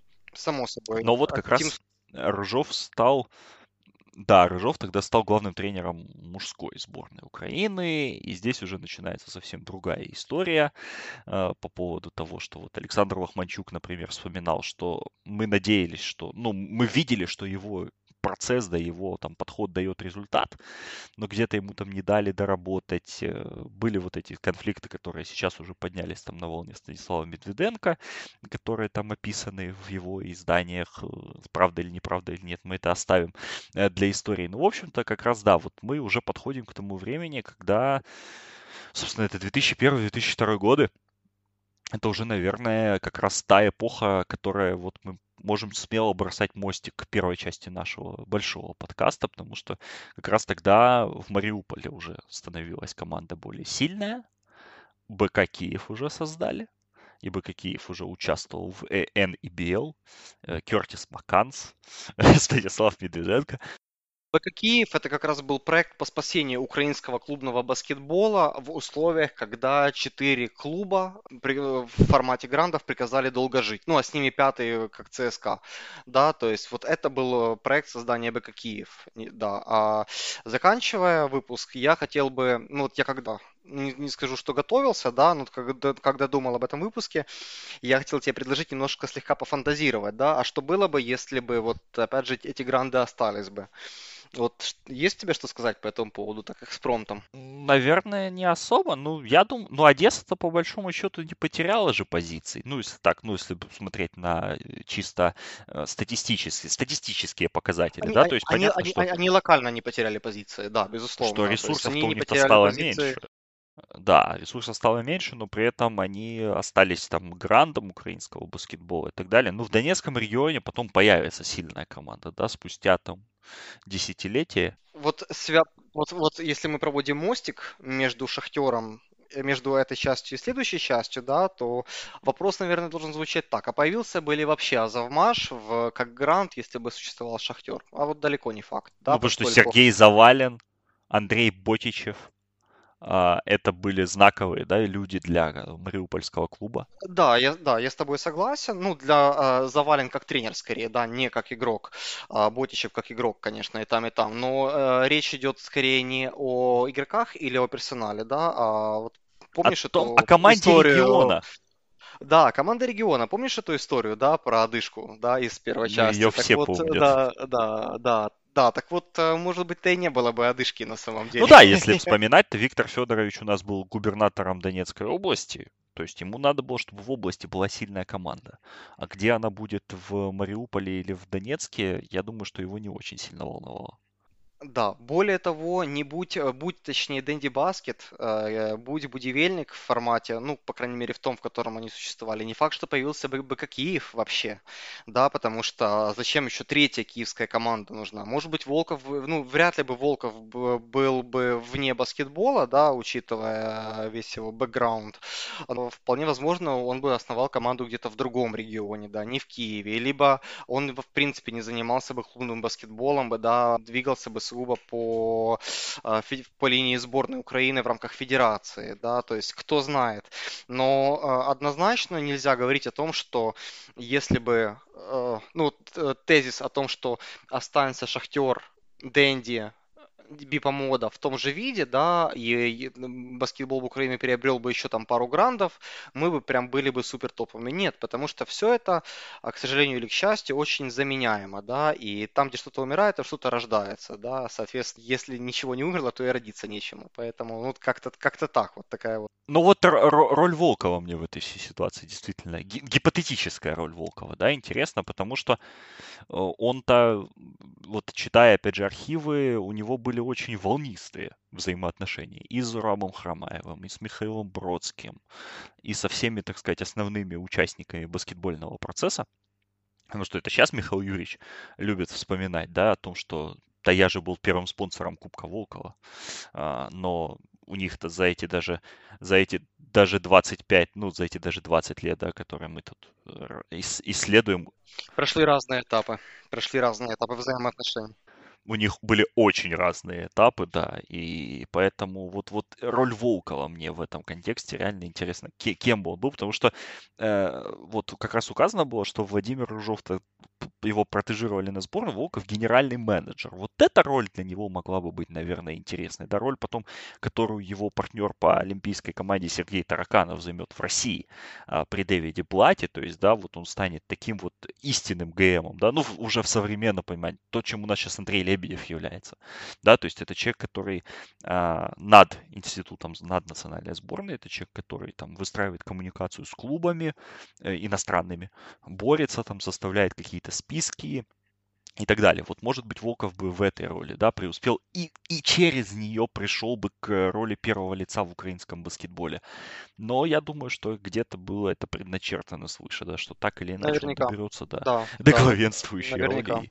И, и будет, да, и будет ну, рулить. опять же, там, будучи, э, э, имея там входы в высшие эшелоны власти, да, я думаю, что это было бы несопоставимо с позицией ГМ сборной Украины, то есть, скорее всего, это был бы какой-то там просто э, небольшой шаг, какой-то небольшой этап в становлении, да, поэтому, ну, вот, э, э вот как-то так. И поэтому мы прошли уже 2000-е годы, повторимся. Потом появился период э, БК Киев Азовмаш с, э, с, с Химиком, да, и другими неплохими командами, таким как МАФП или Сумахимпром. Э, третий период. Четвертый период это вот была Суперлига, которая объединенная а, а, золотых времен, да. И сейчас мы переживаем, вот начиная с назначения Михаила Юрьевича Бродского, мы сейчас переживаем пятый период вот э, баскетбольной истории, но, по крайней мере, вот моя личная градация, она вот э, именно такая, ну, достаточно, достаточно логична. Леш, ну вот давай теперь, ладно, ты у нас человек, разбирающийся в баскетбольной политике, я все-таки позволю тебе вопрос из э, будущего задать, вопрос, которым мы заканчивали. Э, нашу серию по второй да, части. Бродский навсегда? Нет, ну Бродский не навсегда, как и ничто другое не навсегда, никто другой не навсегда. Но пока что, ну, ситуация выглядит ровно таким образом, как вы с Димой описали ее в своих подкастах. То есть э, альтернативы пока что нет э, Бродскому. С другой стороны, единственная, да, какая гипотетическая альтернатива может быть, это словный альянс между Кондратьевым и Медведенко. Причем я не уверен, что Кондратьев сам захочет в этот раз идти на выборы президента Федерации. Да, проще поставить поставить э, своего человека. Плюс, опять же, Медведенко имеет связи и с Волковым, то есть в данной ситуации не стоит исключать какой-то ситуативный альянс Кондратьева с Волковым. То есть, если мы говорим о позиции главы федерации, то, ну, вот на данный момент вот так вот.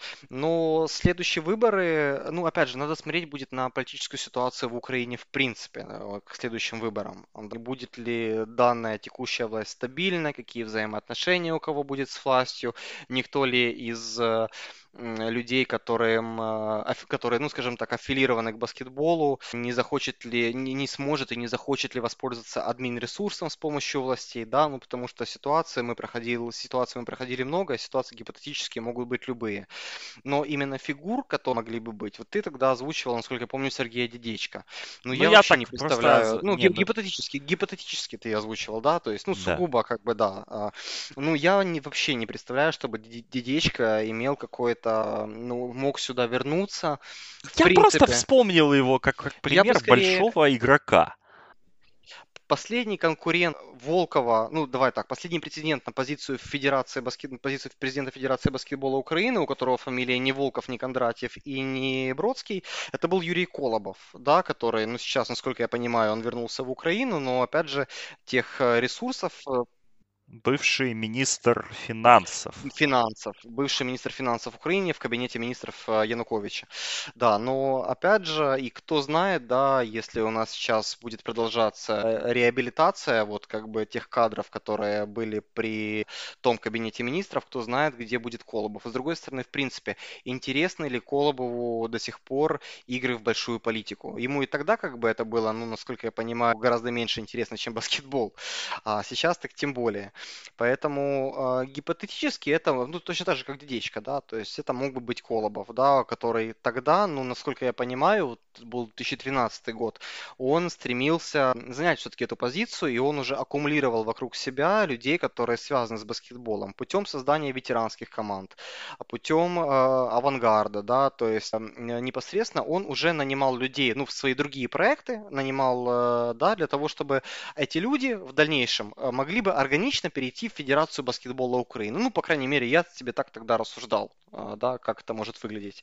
А, не факт, что так оно и было, безусловно, да, что в голове у Колобова известно только ему.